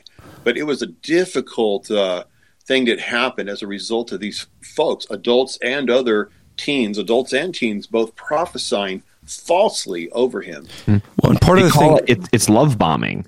They they're trained to do this love bombing where they they have multiple people come up to you and and they just shower with you, shower you with love, with praises, and then with prophecies. And of course, it's to suck you into the whole movement. Well, you- YWAM is really good at this.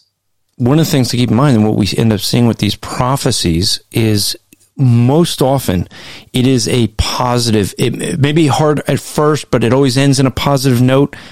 So it's always it may be like you're going to lose a family member but you're going to gain a you know worldwide audience or something. They, they always have an end prophecy that is feeding to the the pride to the flesh and people want that to be true. And that's the blinding part. That's where if they're they want to have that thing that was prophesied and because they want that so badly now if if they give up on the NAR cult then what they're really doing is they're they're giving up their chance for that prophecy to be true.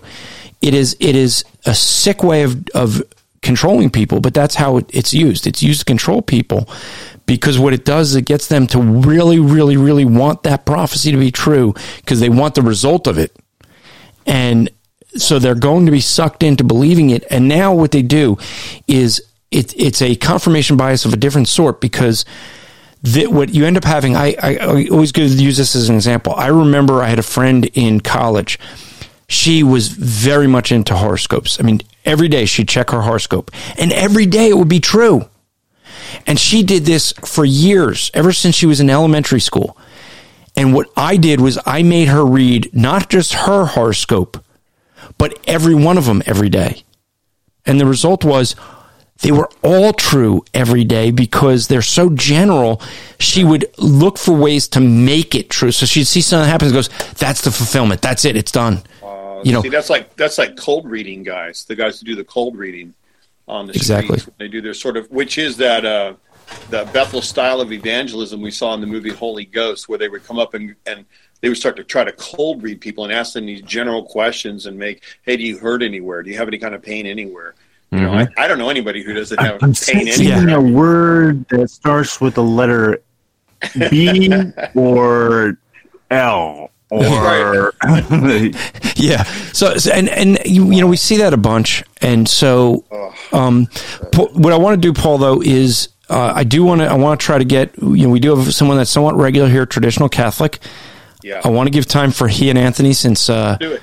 w- but we may uh, we'll see what happens next week. We might have uh, if if um, Matt's not in, we'll you know maybe you come back and we'll continue this discussion. Sound good? Yeah, I appreciate it. Thank you guys. All right. Really helped out a lot. It's not like you don't know how to get a hold of us either. Yeah. No, I do know how. By the way, just for folks who are watching, I don't know. Uh, I've added traditional Catholic. I'm going to turn up his volume. He can unmute himself. I don't know why on YouTube right now. Uh, something changed, um, but it is constantly showing just me. I'm having to click between the speakers. I don't know what happened there with uh, with this, but if you see it on me, it's not because I think it's all about me. Uh, but I'll try to fix that. So traditional Catholic.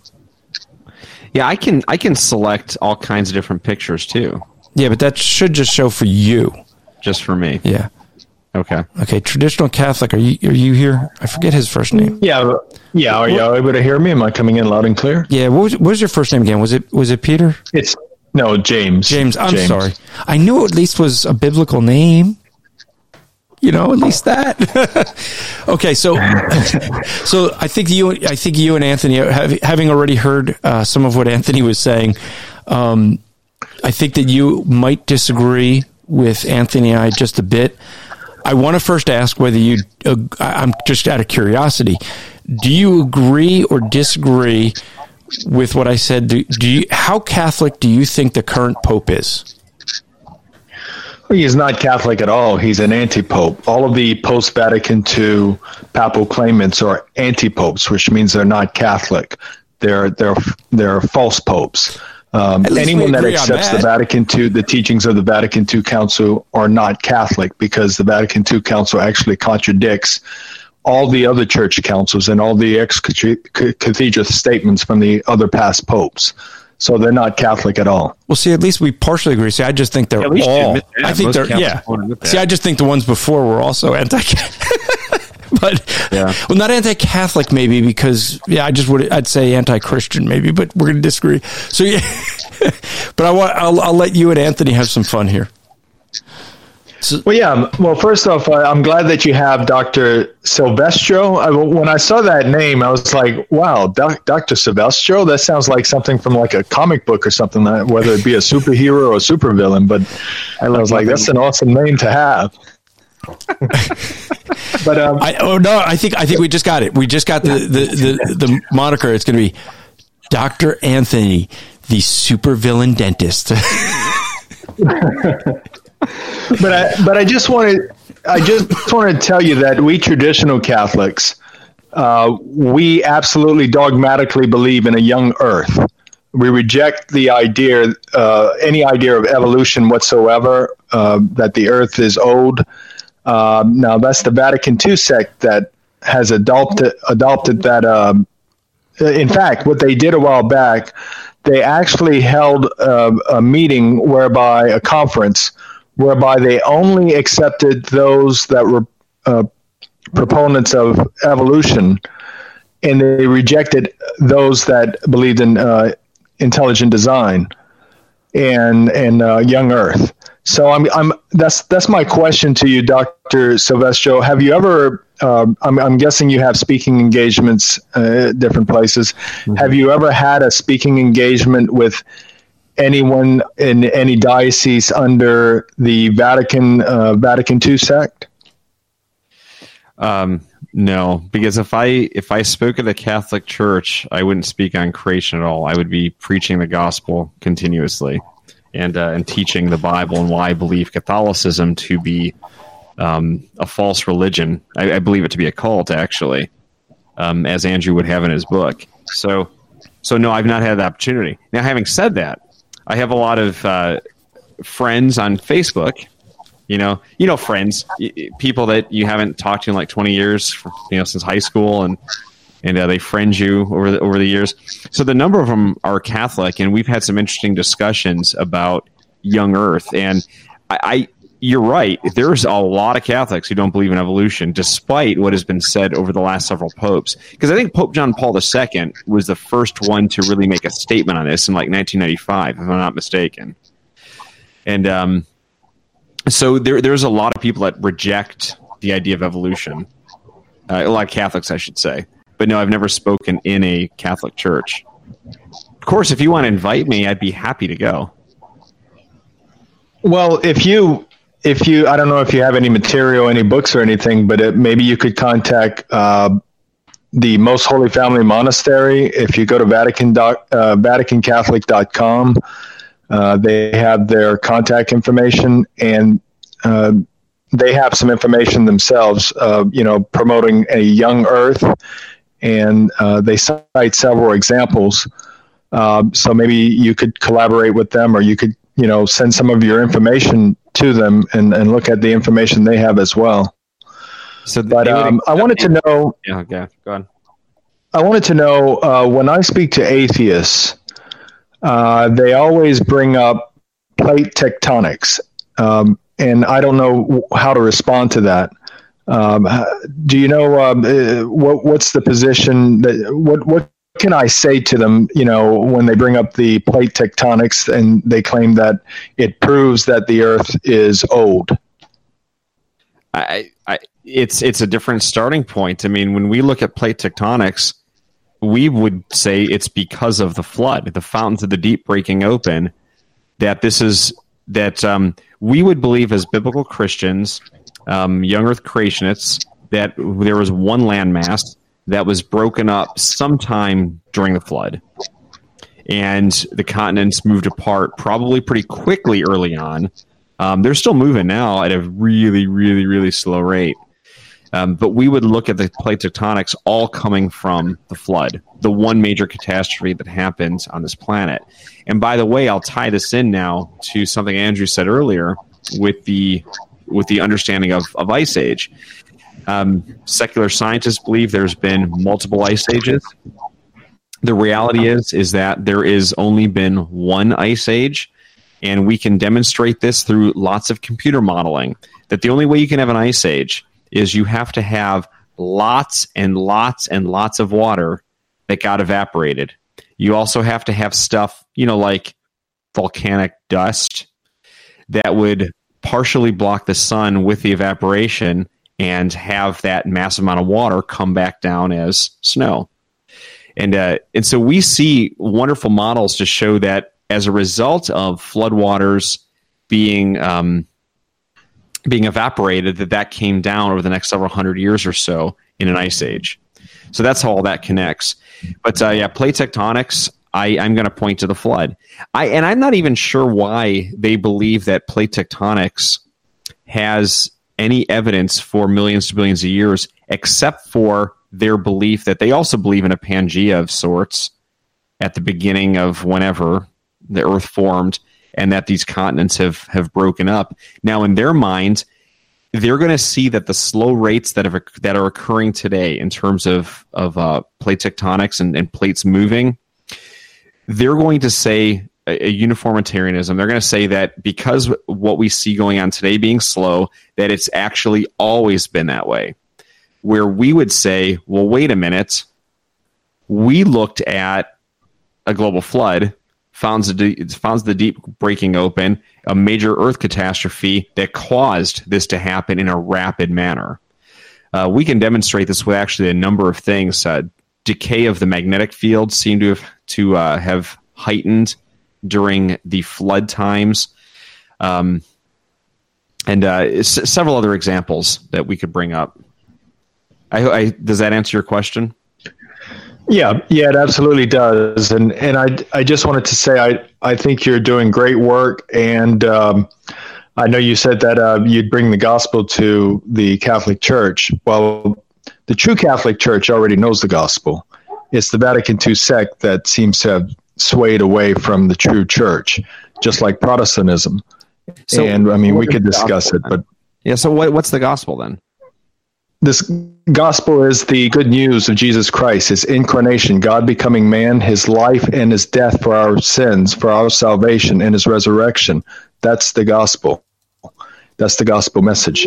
And it's not just the only gospel message. All the teachings of Jesus is also part of the gospel of the apostles. If you reject any of the teachings whatsoever, then you're rejecting the teachings of Jesus, you're rejecting the teachings of God, you're rejecting the teachings of the gospel. so you have to include all of that within the gospel. You can't just say, well, I believe in this little slither part of the Bible, and if anyone believes in that, they're true Christians. That's not what the Bible says. Okay, the Bible so- specifically says that if you depart from any teaching of Jesus and the apostles, you're a heretic. You're not a member of the church. You're not a member of true believers. So you have to accept all the teachings. So, James, you, so then you would agree that uh, that it's not by works that we're saved, correct? The teachings of the Bible. Yes, it's not by our works that we're saved. And that's actually what the Catholic Church teaches. If you look at the Council of Trent, it specifically says it's not by our works that we're saved, but so instead works, it's by God's works. Yeah, so works now, don't play This anything, is where we right? disagree with Calvinism. Calvinism says that there's no free will. and we disagree with that. We believe that if you look at Ephesians uh, two ten, we specifically must do the works that God has laid out for the faithful. Now, that's a saying yes to it by choice. Now, I don't know if you're a Calvinist, if you accept Calvinism or not, but Calvinists reject this. Okay, most Protestants are not Calvinists, which is great, but the small number of Calvinists that exist, they reject that. They don't believe that you can say yes. They believe God is sort of like a Jedi doing a mind, Jedi mind trick on people and making people do things. That's you know, not accurate. Uh, whereby they have no free will. Hold on, hold on, hold on. Okay, first first off, you have a straw man. So your whole argument's invalid. Okay, because that's not what Calvinism believes. But so you don't believe you do you believe that any works are other than what Christ did on the cross, are there any works that contribute to our righteousness? There are no works in Catholicism. This Okay. is what Catholicism Well, hold- teaches. hold on, and again, if you go to the Council Hold on, of hold on, hold on, it on. specifically says this that we merit no grace from our own works. Okay. Any works we do is meaningless to God. Okay, so It we- is. do- it is what- saying. hold on, The hold only on, thing. Hold on, hold on, Okay, James. go ahead. Go ahead. because we we only have like thirty minutes left. Okay, so baptism. Does some does someone have to be baptized to be saved? Yes, someone has to be baptized to be saved. But remember that when somebody is baptized, that person that's getting baptized isn't doing any work. They're being baptized. In other words, a work is being done to them, but they're not doing anything. Okay, okay. and I hold- pointed hold this on, out in, in James- the uh, debate with uh, Hold on, uh, hold on, Matt hold, Slick. Hold on, And- James. Hold on. You're going off on, on several top. Uh, this, this is the thing we, we've I know we've talked about this in the past because you you hit like ten different topics and we're trying to we, let's stay on one. Okay, so short, quick answers that answer specifics. Okay, so the question now that I have for you. So, and I just want quick answers for, for a moment. So you're you're saying baptism is a work that someone else does to the person. Is that correct? it's the work that God's doing through someone to the person. Uh, it's in other words, God has laid out certain works that the faithful should do, Okay, and so, that so- would be a work that that God has laid out. hold on, hold on, And Ho- we- ho- ho- hold on, hold on, hold on. Stick. to- It was it was a yes or no, but he answered it in a little different way. Fine. So you're saying God does it.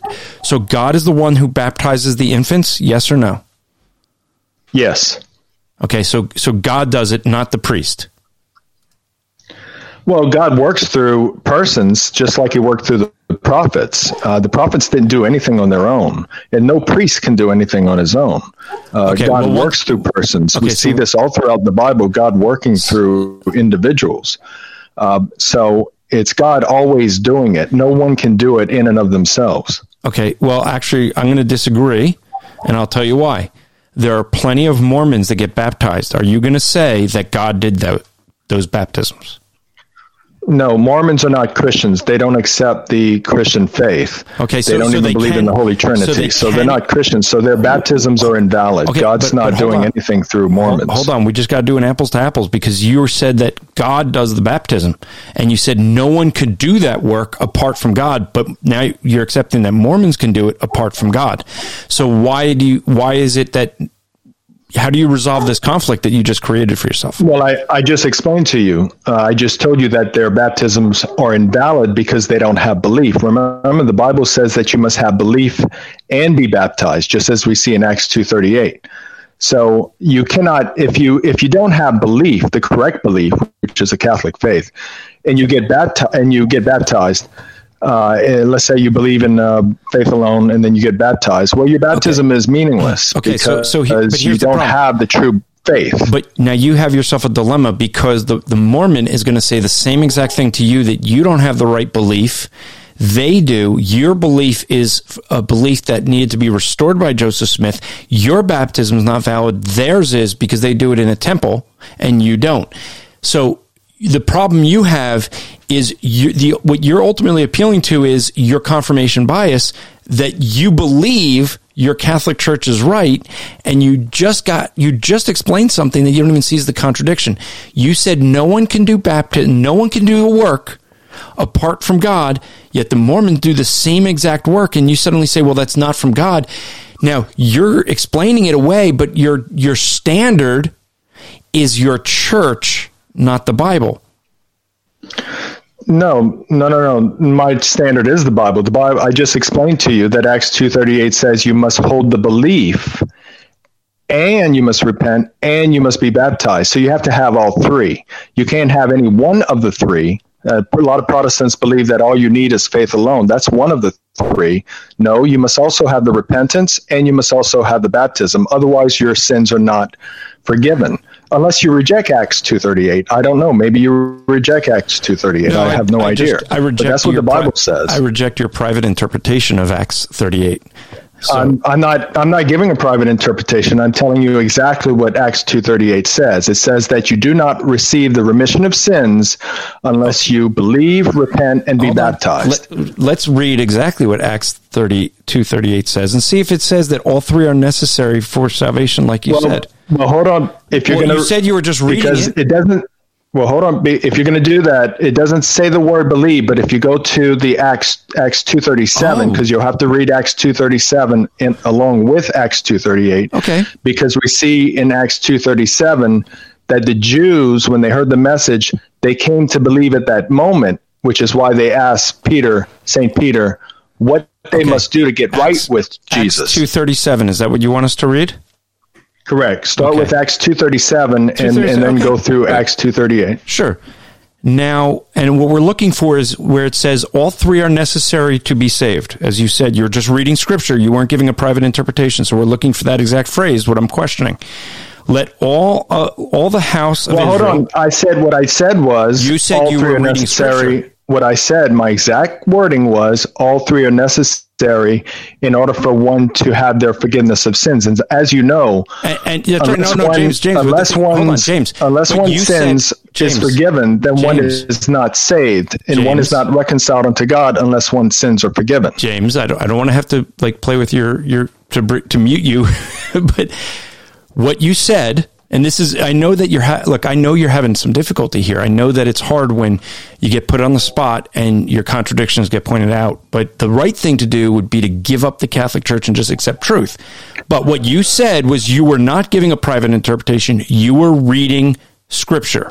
So if you're reading scripture, we should be able to see in scripture that exact phrase that you said was not an interpretation, but exactly from scripture, correct? And it's there. It's okay, there. so let's read it. Let's Go read ahead it. and read it. It's there. Okay. Let all the house of Israel therefore know for certain that God has made him both Lord and Christ, this Jesus whom you crucified.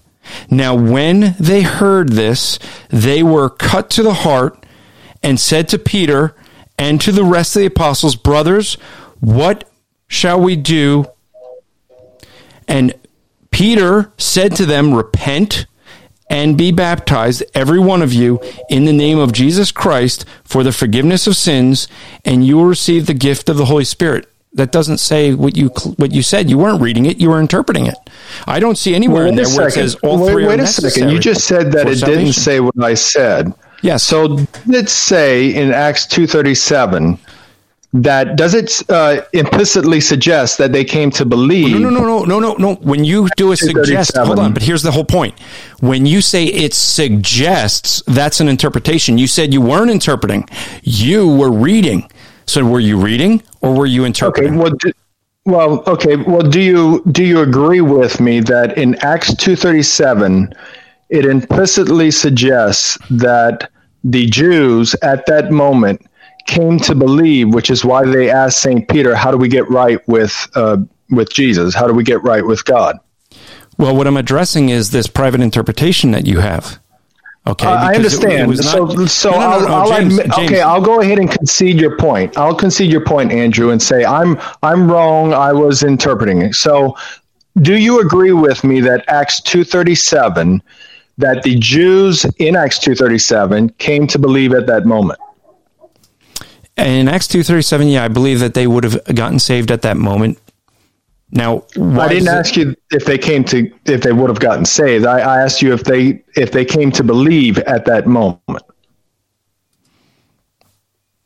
Believe what? believe in God and Jesus Christ, which is why they asked St. Peter what they needed to do to get right with him. See, maybe this is the different view that we have of what salvation means. They would have to believe if they were regenerated. Okay, so is that a yes or no? Did they come to believe in Acts 2:37? It's a yes or no. So this text is saying that at this point these these particular Jews at this particular time hearing this message were regenerated. And they would have believed Okay. because they were generated. Okay, great. So we agree that in Acts 2:37 they came to believe. So there's no argument there. There's no disagreement. And now if we before- move on to way, Acts hold on, hold on, hold on. 2:38. Hold on, no, no, no. Let's let's get to one thing though. When did they when did they get regenerated in this text?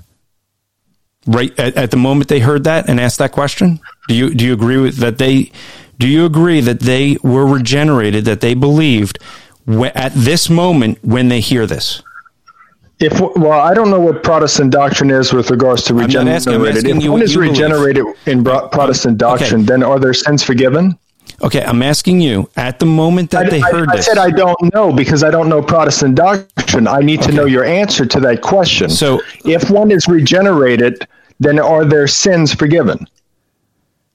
yeah, their sins would have been forgiven at the cross. Okay, so look at what Acts two thirty seven says. It says you you and No, I no, both whoa, agreed. whoa, whoa. You said you would answer my question if I answered yours. I answered yours. Now you're going to answer mine. That's the way this works. You said you needed to my answer to be able to respond. So, at, Okay. the, at the moment that they heard this, in in Acts 37, they heard and they were cut to the heart. Now, when when they were cut to the heart, did they believe? Yes. Okay, were they then uh, changed? Oh, I'm going to try to try and use words that might not cause confusion for you. With you thinking it's Protestant doctrine, would that be the time that they now are would be a child of God, being an turning from an enemy of God to a child of God? No, and let me explain why. Uh, because you just said that Protestant doctrine says that regeneration and forgiveness of remission of sins occurs at regeneration, and yet if we look at Acts two thirty eight, we don't see that the remission occur- remission of sins occurs until they repent and they're baptized. So therefore, baptism, belief. I'm sorry, holding belief repenting, and being baptized are all three things that must be accomplished in order for the remission of sins, as you say, re- regeneration, to occur. If you go by Acts 2, 237 and 238, you can't disregard what it's saying there. You can't say, well, let's just disregard the repentance and baptism part, and let's just say, hey, they believe, and just add to Scripture, which isn't in Scripture. Instead, we have to go ahead and accept what Acts 237 and 238 says, which is that you must believe, you must repent, and you must be baptized in order for your sins to be forgiven, which you said is regeneration. Well, when was the payment of sin paid for? 2,000 years ago. Okay, so their baptism couldn't be for the remission of sins if it was paid for 2,000 years ago. Well, then you're disagreeing with the Bible, which actually links water No, baptism I'm- to Jesus' blood on the cross. I'm disagreeing with your you- interpretation of it because there's see this is the problem when when you had the uh, the the word baptism, which we have a perfectly good English word for, by the way, it's called to dip or to plunge. Um, but when we created a word for baptism, the assumption is that there's only one baptism, water baptism, but there's not. There's several baptisms. Okay. Okay, then you disagree with the Bible because the No. Bible says under the new covenant there's only one baptism. Yes, there's there is there is only one indwelling of the Holy Spirit. I agree with that. But you just said there's a bunch. You said there's No, more than one. The word so you disagree with the Bible. pl- there's lots of plunging.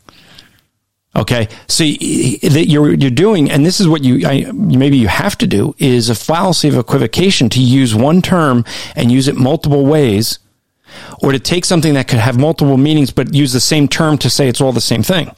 But it's a fallacy. but I didn't do that. You Yes, just did. did that when you said that there's multiple baptisms. Okay, so there's is there a baptism of the Holy Spirit? There is a baptism of the Holy Spirit, but that's Okay, not so- the baptism under the new covenant. The Bible explains what the baptism Really? under the new covenant that's is. right. The- It, it does. In Ezekiel twenty, in Ezekiel thirty six, it explains very clearly what that what the baptism is.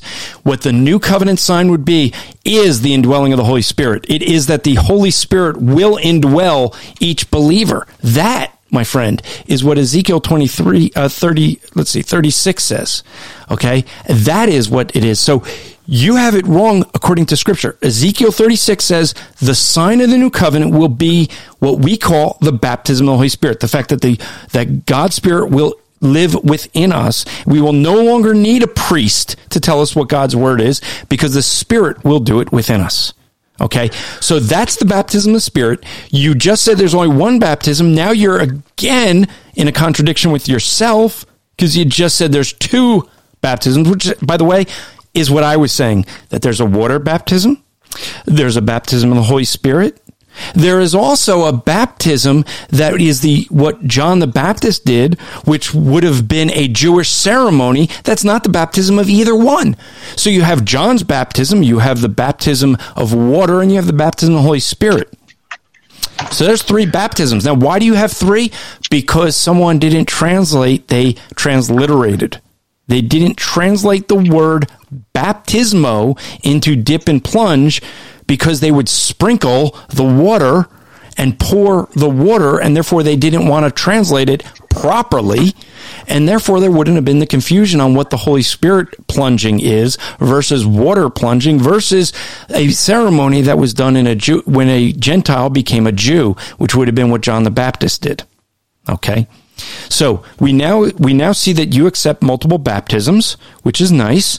So again, we go back to the passage and No, no, no, no, no. You just put words in my mouth. I didn't say that I accept Okay. multiple baptisms. Okay, no, there okay, are no, metaphorical okay. uses of baptism that are shown in the Bible. For is, example, is when- hold on, I will when- ask it. I will ask you again, so we're clear. Is there a baptism of the Holy Spirit? Yes or no? There is a baptism of the Holy Spirit, but Is it that- is not is the that- baptism under is- the new covenant. And I can explain that- if you allow me. Is that the same thing as water baptism? If you're speaking of the indwelling of the Holy Spirit, then yes, indwelling of the Holy Spirit occurs when one gets water baptized. So they're they're exactly the same thing. Well, we see that the baptism of the Holy Spirit can occur before one gets water baptized. And we see that it can happen when one gets water baptized, and we Wait, see wait, wait, it wait. Did you just happen say- so- later on after one So- gets baptized, so you- much later. Wait, you said that you, that the water baptism, or sorry, that the that the Holy Spirit baptism, the sign in the new covenant, could occur before water baptism. The And Holy Spirit the baptism is a metaphoric use of receiving the gifts of the Holy Spirit, such as speaking in tongues, prophecy. That's what the Holy Spirit baptism refers to. If you're speaking of the indwelling of the Holy Spirit, that occurs when you actually get water baptized under the new covenant. Well, if we But look you- if we look at the passage you wanted us to look at, it makes it quite clear what this baptism is because it says exactly, almost word for word, what you just said. Uh, because it says to be baptized, every one of you, in the name of Jesus Christ for the forgiveness of sins, and you'll receive the gift of the Holy Spirit. So that's the the baptism of the Spirit. What do you know? It's Well, exactly let like me I ask you this. Let me ask you this. Just re- I'm Uh, just is reading the Bible. Is water baptism linked to the blood of Christ? One of us is reading the Bible, and one of us is interpreting the Bible, and you're the one doing the private interpretation. Just saying. Well, the Ephesians 4 5 Oh, wait, wait, says wait, there's only No, no, one no. baptism under Why- the new covenant. Why are you and jumping? it says this. Why are you jumping? Why? Because you do this a lot. So why are you jumping? I'm going to the Bible. The Ephesians 4 5 Okay, says there's no, only one baptism. Ephesians And it we're not in says, Ephesians four five, and the issue there again. We could we're going to see when we go there which baptism is it? The water baptism, the baptism of John, or the baptism of the Holy Spirit? Which one's being referred to there? well, we have it's speaking of water baptism because it's speaking of the baptism that Jesus instituted under the new covenant in Matthew 28 19 through 20. Oh, now you got to jump to Would Matthew. you- Wait, you- why, why can't you stick you to one passage? Why Well, can't you stick to one passage? You you wanted to go to Well- Ephesians four. Well, let's see if we have agreement on something. Do you agree with me that when Jesus spoke of baptism in Matthew 28 19 through 20, was he speaking of water baptism? Well, he wasn't speaking of baptism. He was speaking about being plunged or immersed. Now, which, Okay, ver- so, which verse? so which we're verse speaking about water baptism, correct?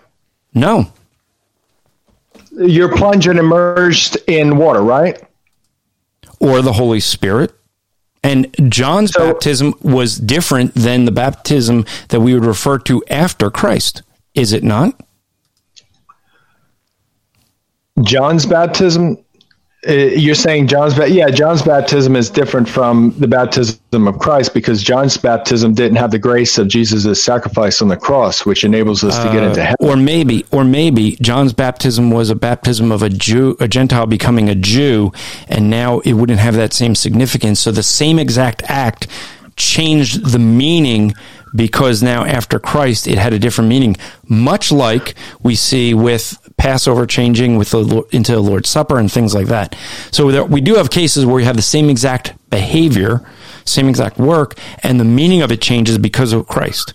So Well, let me explain to you, Andrew, 'cause, uh, the hold thing is- we've, we've you've you're keep jumping to, around scripture. I know I know this is a tactic that people Andrew, do. if you don't allow me to speak, I mean, all I want to do is explain to you why you're wrong, and I, and and I'll go ahead and show you scripture that proves Okay. that you're wrong, So- but so- you don't seem to want want to allow me to do that. Oh no, no, it's not that. No, James, what it is is you can't obey the simple laws of hermeneutics.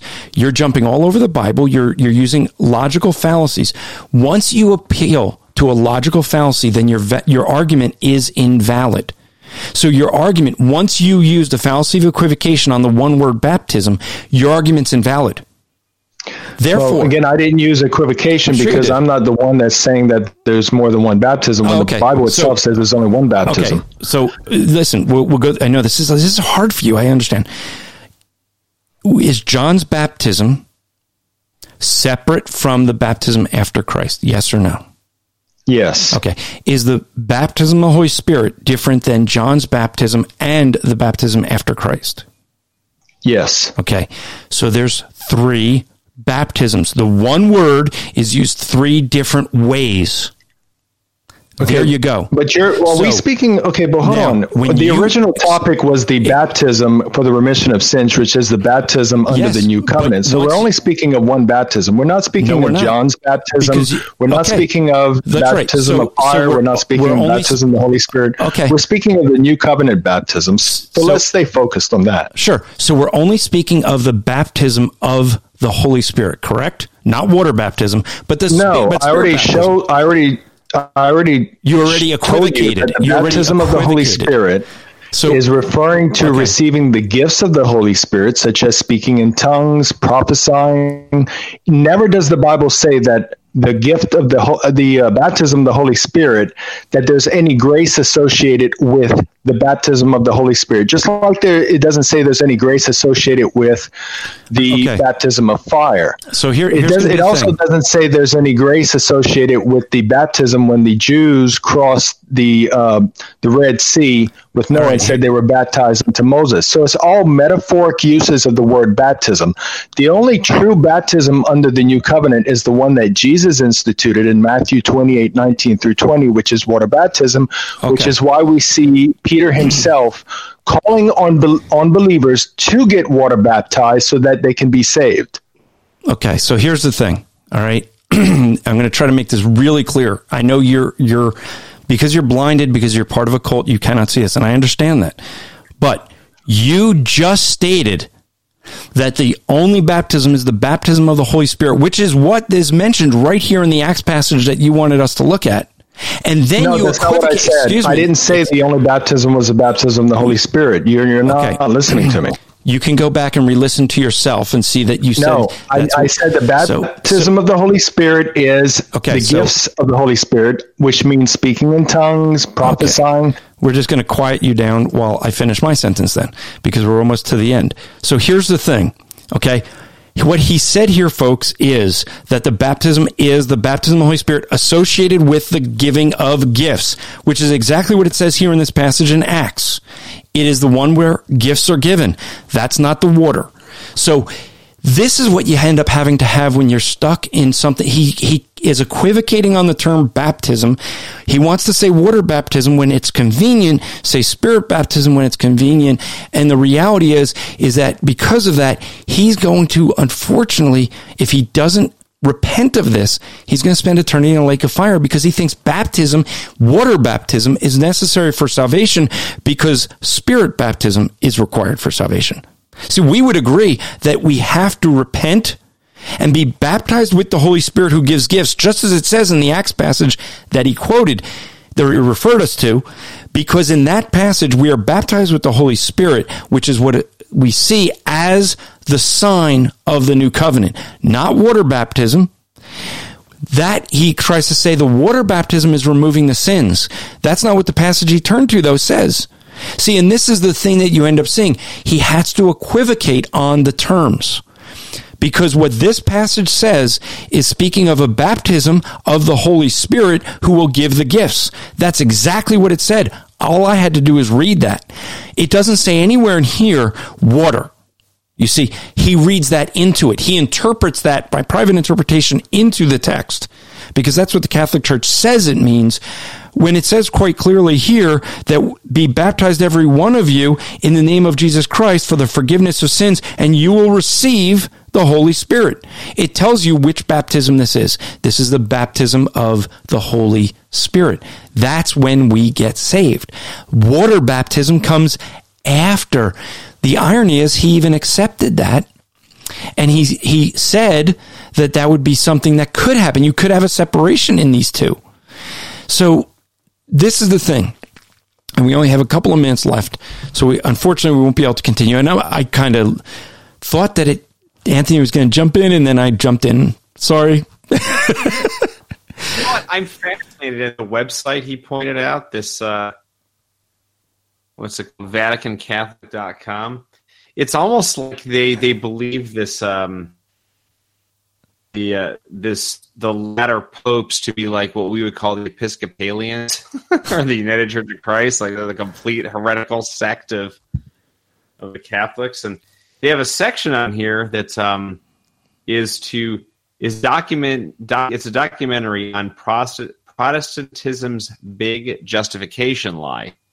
And what I find fascinating about this is they have they have seven pictures six of which are really good theologians.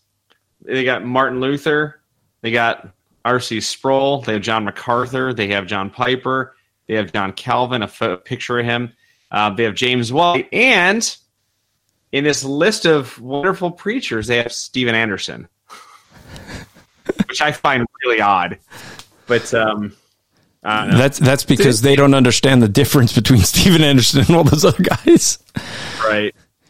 All right. So, so, uh, cause we want to wrap up. We try to keep this to two hours. Uh, James, I do hope you come back in. We can have more spirited discussions. And that's, you know, I hope folks understand. James and I are going to have some spirited discussions. James and Matt will have them. Maybe even Anthony and, and him if I would have let Anthony jump in. Actually, I did. For folks who to know, I did in the chat say, "Hey, Anthony, sorry, I, I jumped. I told you you were going to jump in," and he said, "No, I'm just listening." So, but um, you know, the thing is, you know, there is one thing that I do want to convey, and that is James and I may get very spirited in our disagreements, and we do disagree. He he disagrees with me. If he's going to follow Roman Catholic theology, he would think that I'm destined to hell because you know I believe in grace alone, not through a work of baptism that a human does. Uh, or even a human does to another.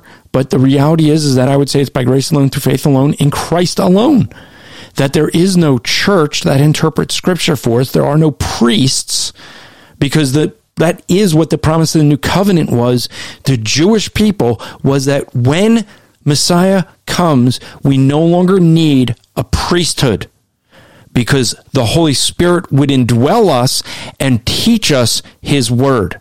The fact that they have priests and say that there cannot be private interpretation proves that they are not under the new covenant. Just a thought. But why is that a concern? That's a concern for me because I want James to have eternal life. Right now, he's, he's unfortunately in a condition of being condemned under God's word. He's going to disagree with that vehemently disagree with that because he thinks he's following God's word. But folks, you saw how he equivocates on terms like baptism. You see that he says there's only one baptism, then uh, agrees that there's three separate baptisms that have different meanings. They're not the same. And so it, that's the game that has to be played. And this is what people do in their minds when they want to believe something, whether it's the NAR, like Paul was talking about earlier with his his uh, his family member. They want to believe this. They want it to be true, and they're basing literally basing their eternal soul on this. But what we need to do is trust what Scripture says alone. Now, I know that you have people that say, well, I'm just reading scripture, but they weren't. Because when he said I was just reading scripture, that's not what scripture said. And then what did he have to do? He had to equivocate on the term baptism to read a different baptism in than the one that the word actually says there. You see, this is the game that gets played a lot. And that's what's going to condemn people to hell. Is when they believe something and he said it he said that the gospel is believing the word of God, and yet you just saw he doesn't believe the word of God because he's equivocating on terms. He would be, by his own definition, a heretic, but he but he thinks that applies to us, not him. All I did was read the scripture. That's all I did. I didn't need to go beyond that. I didn't have to jump all over the Bible to, to see what the one verse says. That's part of the rules of interpretation. And so my concern is for not only him, but where anyone listening to this, where will you spend eternity? That is the most important question. Because if you die in a rebellious state against God, thinking that you can work your way to heaven, you will spend eternity in a lake of fire. And I don't want to see that for any of you. I want to see you have eternal life. We all break God's law, but we have to turn from trusting ourselves or our good nature that we think is good or our good works and turn to trust in Jesus Christ. That's how you have eternal life. And I pray that James will do that. Um, it would be a great rejoicing for many of us here when we see if, if that was to happen with him. And the thing, folks, is this is something we, we pray that you would be blessed by, that you learn things. We're not on doing this Apologetics Live just to have debates. Just, I mean, it's, it is, could be enjoyable to have spirited conversations where there's no name calling and uh, James and I didn't, you know, get into calling each other names and such. And, and that's how we can disagree. We both think our, each other's wrong. Okay. And so the thing is, is that this is something we do to help people learn how to discuss our differences, to be able to defend the faith, the biblical faith that we see in the Bible. And if you want to see ministries like this continue, it takes your support. Okay. If you would consider donating to help this, you can help us continue not only this, but other works that we're doing. So you could go to strivingforeternity.org slash donate and donate. What what can you get from that? Well, because we give we actually give gifts. If you donate two dollars a month, you'll get a copy of What Do We Believe. If you give uh, five dollars a month, you get the copy of What Do We Believe. Plus, you'll get a copy of What Do They Believe. So you'll get both books. If you give $5 a month, if you give $10 a month, you get those two books, plus the one that Anthony was just mentioning, the book on the origin of kinds. So you'll get all three of those if you give just $10 a month. If you give $20 a month, you'll get those three plus a copy of Sharing the Good News with Mormons. So you'll get all four of those books. By the way, Sharing the Good News with Mormons alone is $20. You get all four of those for a donation of $20 a month. If you give $25 a month, what we're doing with that is we take that money and we try to find a missionary that we can help them get a podcast to get them the equipment and the hosting so they would be able to be podcasting instead of sending emails reports. So that's what we'd be looking to do. So if you support us, it helps us to go out and do more. We're going to be doing uh, some speaking events to let you know. Uh, actually, Anthony, yours is coming up before mine, so I'll let you mention your speaking events first. You got some things coming up this actually this week, right?